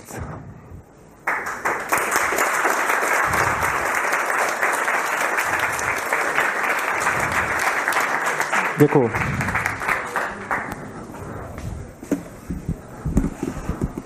Můžu teda k tomu tématu vězení? Určitě. Eh, mně přijde, že vězení kolikrát nemá ani, nebo nemůže fungovat ani jako instance na nápravu toho člověka ale prostě na jednoduchou izolaci toho člověka od společnosti. Jak například byste chtěl řešit, když se stane nějaký trestný čin, ten člověk je odsouzený k nějaký náhradě k něčemu, nebo už jenom, že je nebezpečný jiným lidem, že není nic svatýho, tudíž je jasný, že když zabil jednou, znásilnil jednou, zmlátil někoho jednou, stalo se to po druhý, po třetí, že no, s ním nějak naložit. Jsou víceméně dvě možnosti. Vy buď očekáváte, že on takovej je a že to udělá znova, jenže potom, když ho dáte do toho vězení, tak on se tam nezlepší a pak ho jednou pustíte a on takovej bude dál. Takže tím ten problém pouze odsunete v čase. Takže lepší řešení, když už teda se rozhodnete, že někdo je takovej a že prostě vraždil a bude vraždit znova, je buď, mně se to třeba úplně nelíbí se toho člověka zbavit, a protože on vraždil, tak ho taky zavraždit, ale třeba když eh, příbuzný oběti tak rozhodnou, tak eh, mně se to sice nelíbí, ale asi by to bylo řešení, který je třeba respektovat, protože on první zabil. Zase říkám, není to, já bych se takhle rozhodovat nechtěl a mně se to jako osobně příčí, ale respektuju, pokud někdo má tenhle ten názor. A druhá možnost by samozřejmě byla toho člověka vyhostit někam úplně daleko, klidně i do nějakých nehostinných podmínek, takže prostě, ale zase to stojí nějakou, nějakou cenu transakční, takže ho třeba můžete eskortovat někam na prostě Antarktidu nebo něco podobného. Zase, zase jako vařen z vody a je to, je to opravdu o tom, že by uh, to, co jsem říkal o tom vězení, není pohled jako pohled anarchokapitalismu. To je můj osobní názor na vězení a myslím si, že vězení je strašně špatný prostředek. Ale to za prvý neznamená, že podle anarchokapitalismu je vězení špatný prostředek, tohle znamená jenom, že podle Urzy je vězení špatný prostředek. A za druhý, ten trh by našel nejlepší řešení, který by ale možná bylo vězení. Jo? Já se možná pletu. Jo, možná prostě máte pravdu a to vězení je skutečně nejlepší. Já si to nemyslím, jo, protože jako jediný to vězení, který by řešilo to, co říkáte vy, je teda doživotní vězení. Pak je otázka, jestli jako doživotně někoho zavřít nebo ho zabít, jestli jak velký je to rozdíl. Asi i pro mě je, nevím, ale rozhodně, jako když ho dáte do vězení na pět let, tak nemůžete očekávat, když si teda řeknete OK, nebo na 15, řeknete si, ten člověk zabil, tak já ho teda pošlu na 15 let sedět. A já nevím, jak bych mohl očekávat, že za 15 let, kdy tam bude s ostatníma vrahama, najednou vyjde a bude jako vylepšený. To si úplně nemyslím. Jo. To už a zase můžete mi říct, vracíme se do středověku a podobně. A zase neříkám, že jsem toho zastáncem, já neproklamuju žádný ekosystém. Ale rozhodně i lepší, než tohle mi přijde třeba mu, já nevím, useknout ruku nebo něco takového, protože toho taky nějak jako ostraší. Ale zase je to jenom prostě nějaký můj pohled na to, že než někoho zavřít na 15 let, tak je asi lepší ho nějak prostě poškodit, aby měl, měl ten efekt. Ale prostě strčit ho na 15 let mezi další vrahy, podle mě rozhodně není způsob, jak toho člověka vylepšit. Já úplně neříkám, že znám lepší způsob, ale rozhodně vím, že tohle je hodně blbý způsob. A jak to řešit, jako, neříkám, že vím, jak to řešit, ale prostě Uh, rozhodně, jako když se ukáže na trhu, že nejlepším řešením je vězení, pak já rozhodně nebudu říkat, že ne. Jo? Je možné, že máte pravdu a že se na trhu prosadí vězení a bude se věznit. Tam byl, jo, super. Děkuji. A já jsem se chtěla zeptat... A... Prosím do mikrofonu. Dobře, do mikrofonu. Díky. Já jsem se chtěla zeptat ohledně toho právě, že vy tvrdíte, že někteří ty lidé tam si, tady existují prostě lidé, kteří do toho vězení jdou a možná to je to, jako ten, to je magie, ale vyjdou z toho vězení a už to vlastně recidivu ne, ním nedochází. To nevychází myšlenka vězení z toho, že ty lidé vlastně jsou takový, jaký jsou, protože systém udělal chybu a my přijímáme kolektivní vinu, že my jsme jim nějak, nějakým způsobem a oblížili a dnes jim chceme pomoct tím, že v tom vězení pomůžeme nějakou nápravou. To, že jakoby vězení nefungují ideálně, to já netvrdím, ale myslím si, že to neznamená jako rušení. Takže zase za prvý uvádím, říkám teď svůj názor na vězení, nikoliv názor anarchokapitalismu. Tohle, co jsem říkal o vězení, je můj osobní pohled. Uh, za prvé neberu úplně argument kolektivní vinou. Podle mě neexistuje nic jako kolektivní vina. Prostě viní jsou vždycky nějaký jednotlivci. Třeba jich může být hodně, ale nemyslím si, že je jako společnost vina. Prostě je vinej Pepík, Franta a ten, ale nemyslím si, že existuje něco jako kolektivní vina. I když jako znám ten koncept, vím, co to je, takže nepopírám, že jako hodně lidí to nazývá, jenom s tím nesouhlasím. Ale i kdybychom teda přijali, že ten člověk za to nemůže, a já si myslím, že primárně za to může ten, kdo se provinil, ale i kdybychom teda řekli, OK, on za to nemůže, no tak dobře, ale potom přece není řešením ho šoupnout mezi ty největší grázy do toho vězení. Tomu úplně jako nepomůže. A to, že nespáchá znova recidivu, se samozřejmě jako děje, ale nemyslím si, že by za to až tak mohlo to vězení. Já si, já si jako úplně nemyslím, že jsme ho zavřeli na pár let do vězení, on se tam najednou zlepšil a už nepáchá recidivu. Může se tam stát to, a některý ty lidi o tom vypovídají, to vězení bylo tak hrozný, že už tam prostě nechci zpátky. Ale to není způsob, že bychom ho polepšili, nebo dokonce oškodnili po nějaký jako že jsme mu ublížili. To je, že jsme mu ublížili, teda pokud bych přijal tu vaši retoriku, a tak mu pak ještě jednou ublížíme, aby už se bál. Nicméně takhle ublížit se mu dá jinak než vězením. A myslím si, že se mu dá ublížit především bez toho, aby jsme museli ještě ubližovat všem ostatním, kteří se na tomhle řešení musí podílet, i když s tím nesouhlasí. Jo, já bych třeba se na trhu nechtěl podílet na věznění lidí, A když bych měl teda možnost si vybrat mezi nějakými bezpečnostními agenturami, které to budou řešit různě, tak si vyberu tu, která nebude spolupracovat s věznicema. A tím dám najevo svůj, jako svoji preferenci. A někdo jiný zase si vybere tu, která s věznicema spolupracuje, tím dá najevo svoji preferenci. A je možný, že se pletu, a je možný, že ve skutečnosti nakonec to bude podle těch lidí, kteří to vězení chtějí a v takovém případě já nic nenamítám. Takže můj dotaz, řekněme, že vám někdo zavraždí nějakou blízkou osobu Mhm. a je nějak šíleně chudej, takže z něj nic nevytřískáte a posléze to půjde k soudu. A Ano. ta část, kterou nechápu já, je, o čem ten soudce teda vlastně rozhoduje. O čem rozhodujete vy, o čem rozhoduje ten soudce a jako když tam je nějaký nesoulad, jako že třeba vy máte pocit, že je super nápad toho člověka zabít a ten soudce si myslí, že třeba ne, tak jako na čí straně je teda pravda? K čemu tam ten soudce je?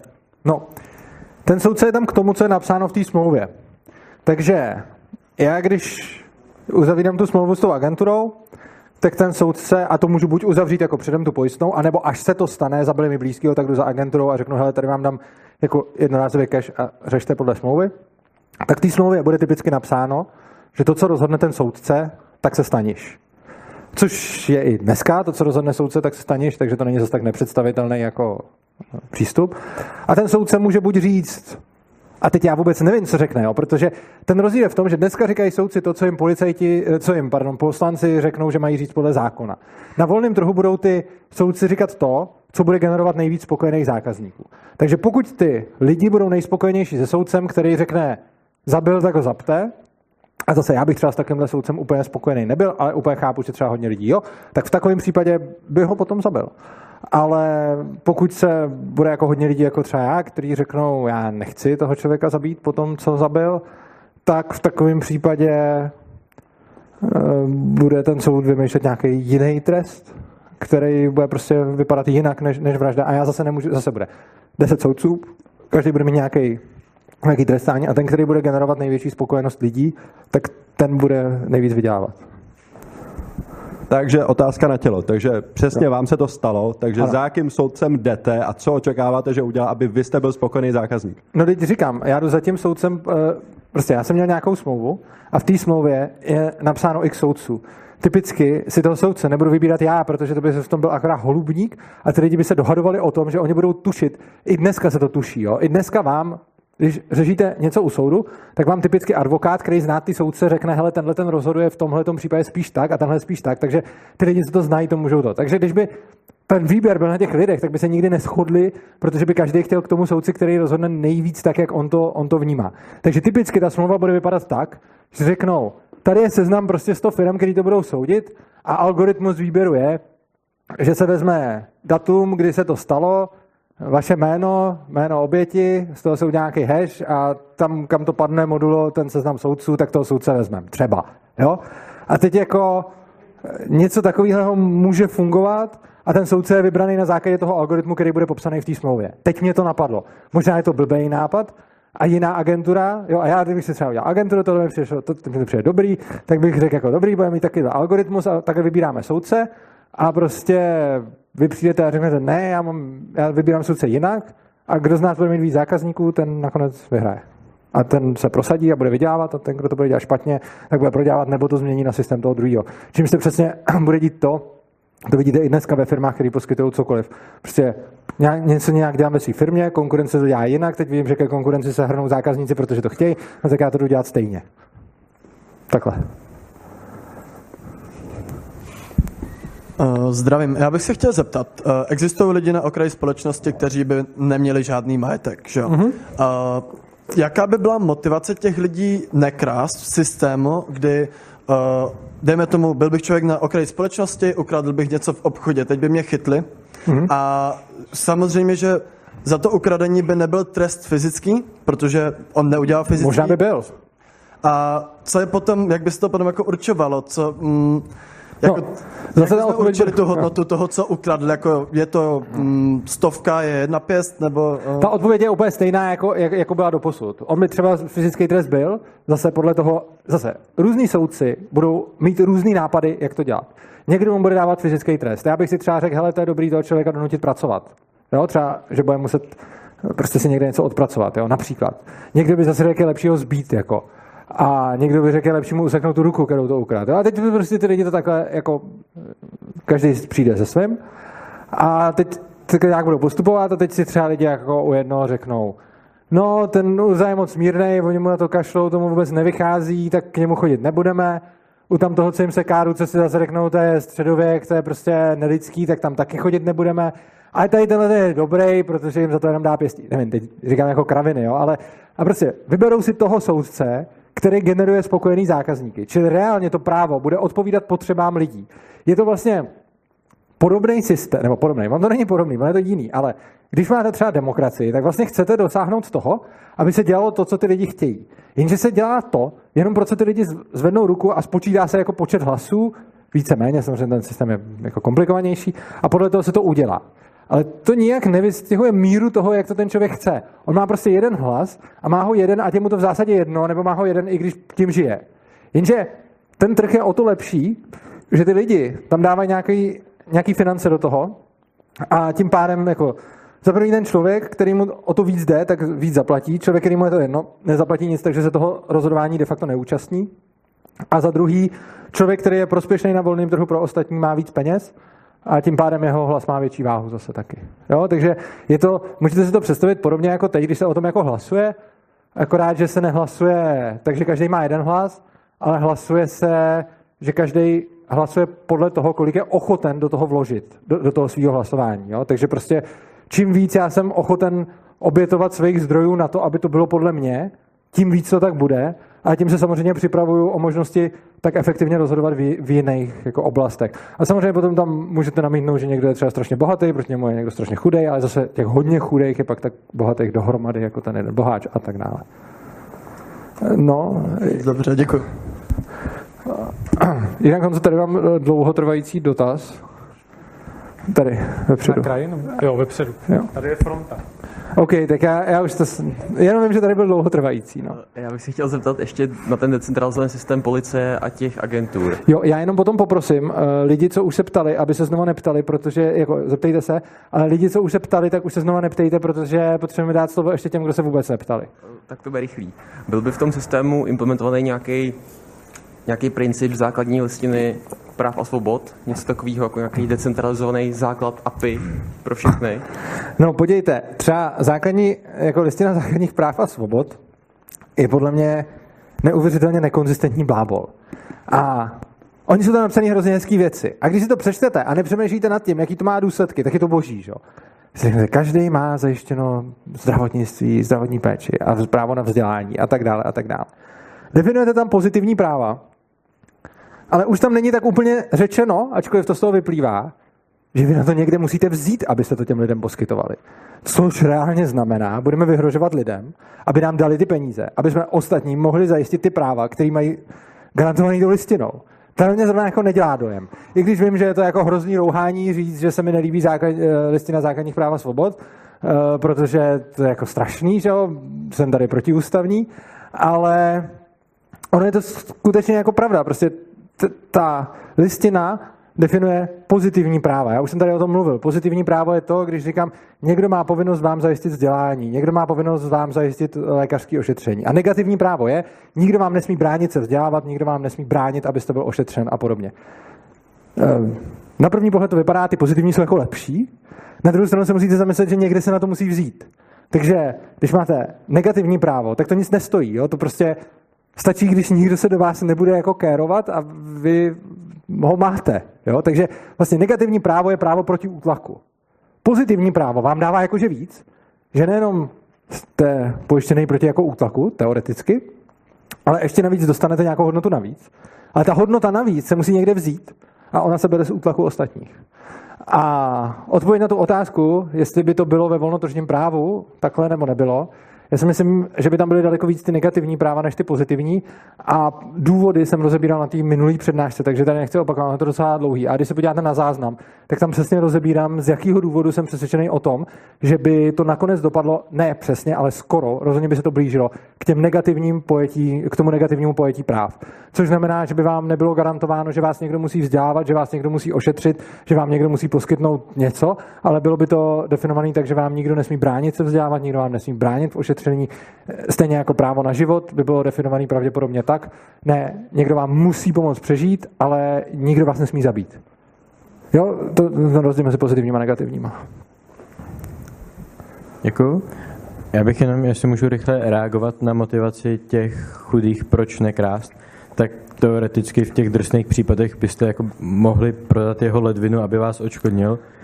A pak jsem se chtěl, jako to je krutý, jo, ale Jo.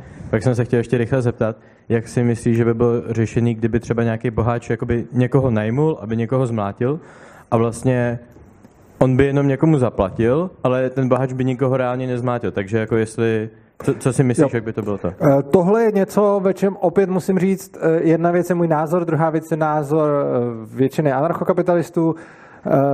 Jsou tací anarchokapitalisté, kteří tvrdí, že vinen je pouze ten, kdo to provedl a není vinen ten, kdo za to zaplatil. Já osobně si myslím, že oba dva eh, společně jsou vini, ale je to vlastně zajímavé je, že v dnešním systému většinou je víc vinen ten, kdo to spunktoval, než ten, kdo to udělal, ale uh, já osobně si myslím, že by to mělo být naopak. Eh, Respektive, že tu vinu by měli nést oba dva a některý anarchokapitalisti vám dokonce řeknou, že vinen je jenom ten, kdo to proved a ne ten, kdo za to zaplatil. Jo? A zase to, je, je to na strašně dlouhou debatu a tohle to třeba máme různý jako anarchofora, kde se o tomhle tom vedou jako dlouhý diskuse, často hrozně přínosný. Občas taky ne. Tady někdo vepředu měl. Tady byl dotaz dlouhotrvající. Já o tom, dobrý večer, já o tom přemýšlím, jak by to fungovalo. A vy jste, vy jste tady vlastně dával příklad, jak eh, jsou, eh, jak se řeší třeba ten, to právo těch, těch chudých, ale ve společnosti je vlastně jako velká část lidí, kteří nejsou jenom jako chudí majetkem, ale jsou prostě jako slabí, jsou prostě jako blbí, jo. 30, a eh, v tom, v tom státním systému jsou vlastně, oni se do toho narodí a vlastně jako nemusí uzavírat žádné kontrakty, což je jako strašně těžký, jako řešit konflikty a, a, a- ex ante prostě uzavírat kontrakty. Je to jako náročná věc a pro velkou část lidí to je jako nemožný Dvě prakticky. věci. Eh, První věc, pokud tady tenhle ten problém vznikne, tak se rozhodně najde někdo, kdo ho bude tržně řešit. Teď je tady stát, který za cenu neuvěřitelně obrovsky mastný režie tohle dělá. Řekne, my vám všem tady dáme nějaký obrovský balík služeb a vy na něj musíte zaplatit obrovský balík peněz. Samozřejmě. A, a je tam neuvěřitelný plejtvání. A si umím dost dobře představit, že pokud by teda lidi štvalo, a já si, to je celkem jako možný, že by je štvalo řešit jako všechny ty věci, takže přijde firma, která jejíž cílem bude, já vám prostě sjednám balíček, za který něco zaplatíte a něco v něm bude. A bude to právní firma, která vám uzavře smlouvu s prostě soukromou policií, se soukromýma hasičema, s tímhle a s tímhle. Vy podepíšete jednu smlouvu a ta smlouva se dál bude odkazovat na další smlouvy a je to takový ten způsob, ani to nemusíte číst. Samozřejmě to se všema negativama, který to má, ale jako i dneska. A samozřejmě to bude něco stát, ale myslím si, že to bude stát mnohem méně, než to má stát. A výhodou bude to, že vy se budete moct rozhodnout, jestli jo nebo ne. Teď to tak prostě musíte udělat a musíte vzít celý balík služeb a zaplatit za to dvě třetiny toho, co vy děláte. Určitě by se našel na volném trhu někdo, kdo by řekl, za dvě třetiny toho, co vy děláte, vám poskytnu. Jako, a ještě vám to všechno uzavřu a ošéfuju. A tak podobně. Samozřejmě někdy blbě, a ten stát taky udělá někdy blbě. A rozhodně není nic proti ničemu, aby někdo takovouhle službu nabízel a pokud po ní bude poptávka a lidi to budou chtít a budou za to ochotni platit, tak vám garantuju, že se takováhle služba narodí. To je první věc. A druhá věc, uh, skutečně lidi teď, jak jste řekl, já teda nesouhlasím s tím, že jsou jako úplně lidi jako hloupí, respektive byl bych s tím tím opatrný, určitě jsou nějaký hloupí lidi, myslím si, že zdaleka to není tak hrozný, jak si většina lidí myslí, ale jsou hloupí lidi. Ale myslím si, že máte pravdu v tom, že lidi prostě nejsou teď zvyklí uzavírat si kontrakty na všechny ty věci a všechno to řešit, protože to teď za ně řeší stát. Proto taky si nemyslím, že je reálný zavést anarchokapitalismus tak, že teď tady máme stát a zítra tady stát nebude. To si myslím, že není jako reálný. Z mnoha důvodů a myslím si, že by to ani nedopadlo úplně dobře, tak i z mnoha jiných důvodů. Ale když by tahle ta společnost se reformovala tím způsobem, že ten stát se bude zmenšovat a zmenšovat a bude to trvat generaci, dvě, tak ty lidi postupně se budou navykat na to, že se musí o ty věci starat. Což mimochodem bude mít jako pozitivní efekt, že ty lidi začnou se starat o své věci a stávat se zodpovědnějšíma. Což znamená, že oni jako napřed přijdou o nějakou službu jednu a teď to budou řešit prostě pět let, že nemají najednou jednu službu a budou se s tím muset vypořádávat. Pak přijdou o druhou a zase. A, a samozřejmě s tím se budou snižovat ty daně, takže prostě ten člověk platí nějaký daně, dostane nějaké služby a teď bude jako opt-out. Prostě máte možnost za tuto tu službu neplatit a zároveň ji nedostanete. Jo, a to, to se dá úplně krásně třeba, se dá krásně začít třeba se školstvím, jo? To je prostě hezký příklad, kde můžete začít, že prostě můžete toto platit a nemusíte, a pokud nebudete, tak, vám, tak budete platit o tolik nižší daně a to vzdělávání budete zajišťovat sám, a nebo budete teda v tom systému. A ono by se, jako ten důvod, proč za to nejde, je primárně ten, že oni, jako i ty politici tuší, jak by to dopadlo, že prostě oni nejsou schopní obsát na tom trhu. Ono, mimochodem důvod, proč je nutný ty lidi do toho nutit, je ten, že oni vědí, že na trhu by neobstáli. Protože kdyby na trhu obstáli, tak to můžou nechat dobrovolně. A kdyby státní školství obstálo na volném trhu, tak může být přece dobrovolný. Ale ono neobstojí. Což znamená, že jakmile umožníte opt-out z té služby, tak ji okamžitě nahradí efektivnější soukromníci. Oni se o to derou, na rozdíl od toho státu, a, a snaží se poskytovat těm lidem dobré služby. Tak jo, to, uh, myslím si, že pokud nemá někdo nějaký dot... Jo, máš. Ještě... Bez mikrofonu ne, protože tady máme lidi na streamu a oni by vás neslyšeli. A Ještě dva ve frontě jo, mám. Dobře. Ahoj. Eh, díky za přednášku, hodně mi toho osvětlilo, ale mám tam nějakých pár nejasností. Určitě. Eh, první je, jak bys donutil, možná to už říkal trochu, jo, ale furt to úplně není jasný, jak bys donutil člověka, aby se šel soudit. Jo? Aby co? Aby se šel soudit. Jako třeba, no. jo, že... No, to jsem tam říkal. Prostě ta agentura ho donutí silou, což může zavánět tím, co dělá dneska policie, ale je tam jeden obrovský rozdíl.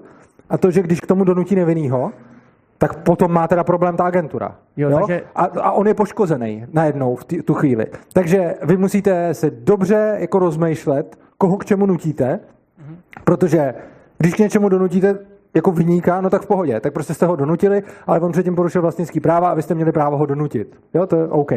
Ale když se ukáže, že jste nutili nevinnýho, tak mu to budete muset vynahradit, ale to je jedině dobře, to jsme tady už právě řešili. Jo, takže to je druhá otázka se taky, jak donutit člověka přijmout trest, taky silou teda? Hm? Dobře. E, mimochodem, důležitá věc, anarchokapitalismus neznamená žádné násilí. Jo? Často to lidi jako podsunou, že bez násilí to. Anarchopacifismus znamená žádný násilí. O tom tady pak ještě taky budu mluvit na, na, po příští přednášce. Ale anarchokapitalismus znamená násilí, ano, ale pouze v obraně. A pokud konáte násilí v dobré víře, že se bráníte, ale ve skutečnosti je to násilí útoční, což je typický příklad toho, když vynutíte někoho, kdo nic neudělal, protože si myslíte, že něco udělal, no tak tím pádem se ale vystáváte útočníkem a musíte za to přijmout zodpovědnost. Tak potom ještě reakce na to, že stát neřeší jen požitek, si myslím, ale i to, že když někdo jako zabije, tak nebo tak ho chce spíš zabít do člověka, aby neudělal někomu jinému to samý. To, že jako se nemyslím, že, tam, že to si tam ten užitek s tím sty. Uh, jo, tak no. já vím, no, to jsme tady už řešili. A potom ještě, že uh, to, to nenapadlo mě, to jsem jako s Nikolou debatoval o tomhle tom, mm. a tam já to řekla, že si říkal, že by ty si ty příbuzný, že by se, eh, že by se soudili třeba od toho, že by byl mrtvý. Ale Předpokládám, co když někoho no, zabije příbuzný? No, no, no.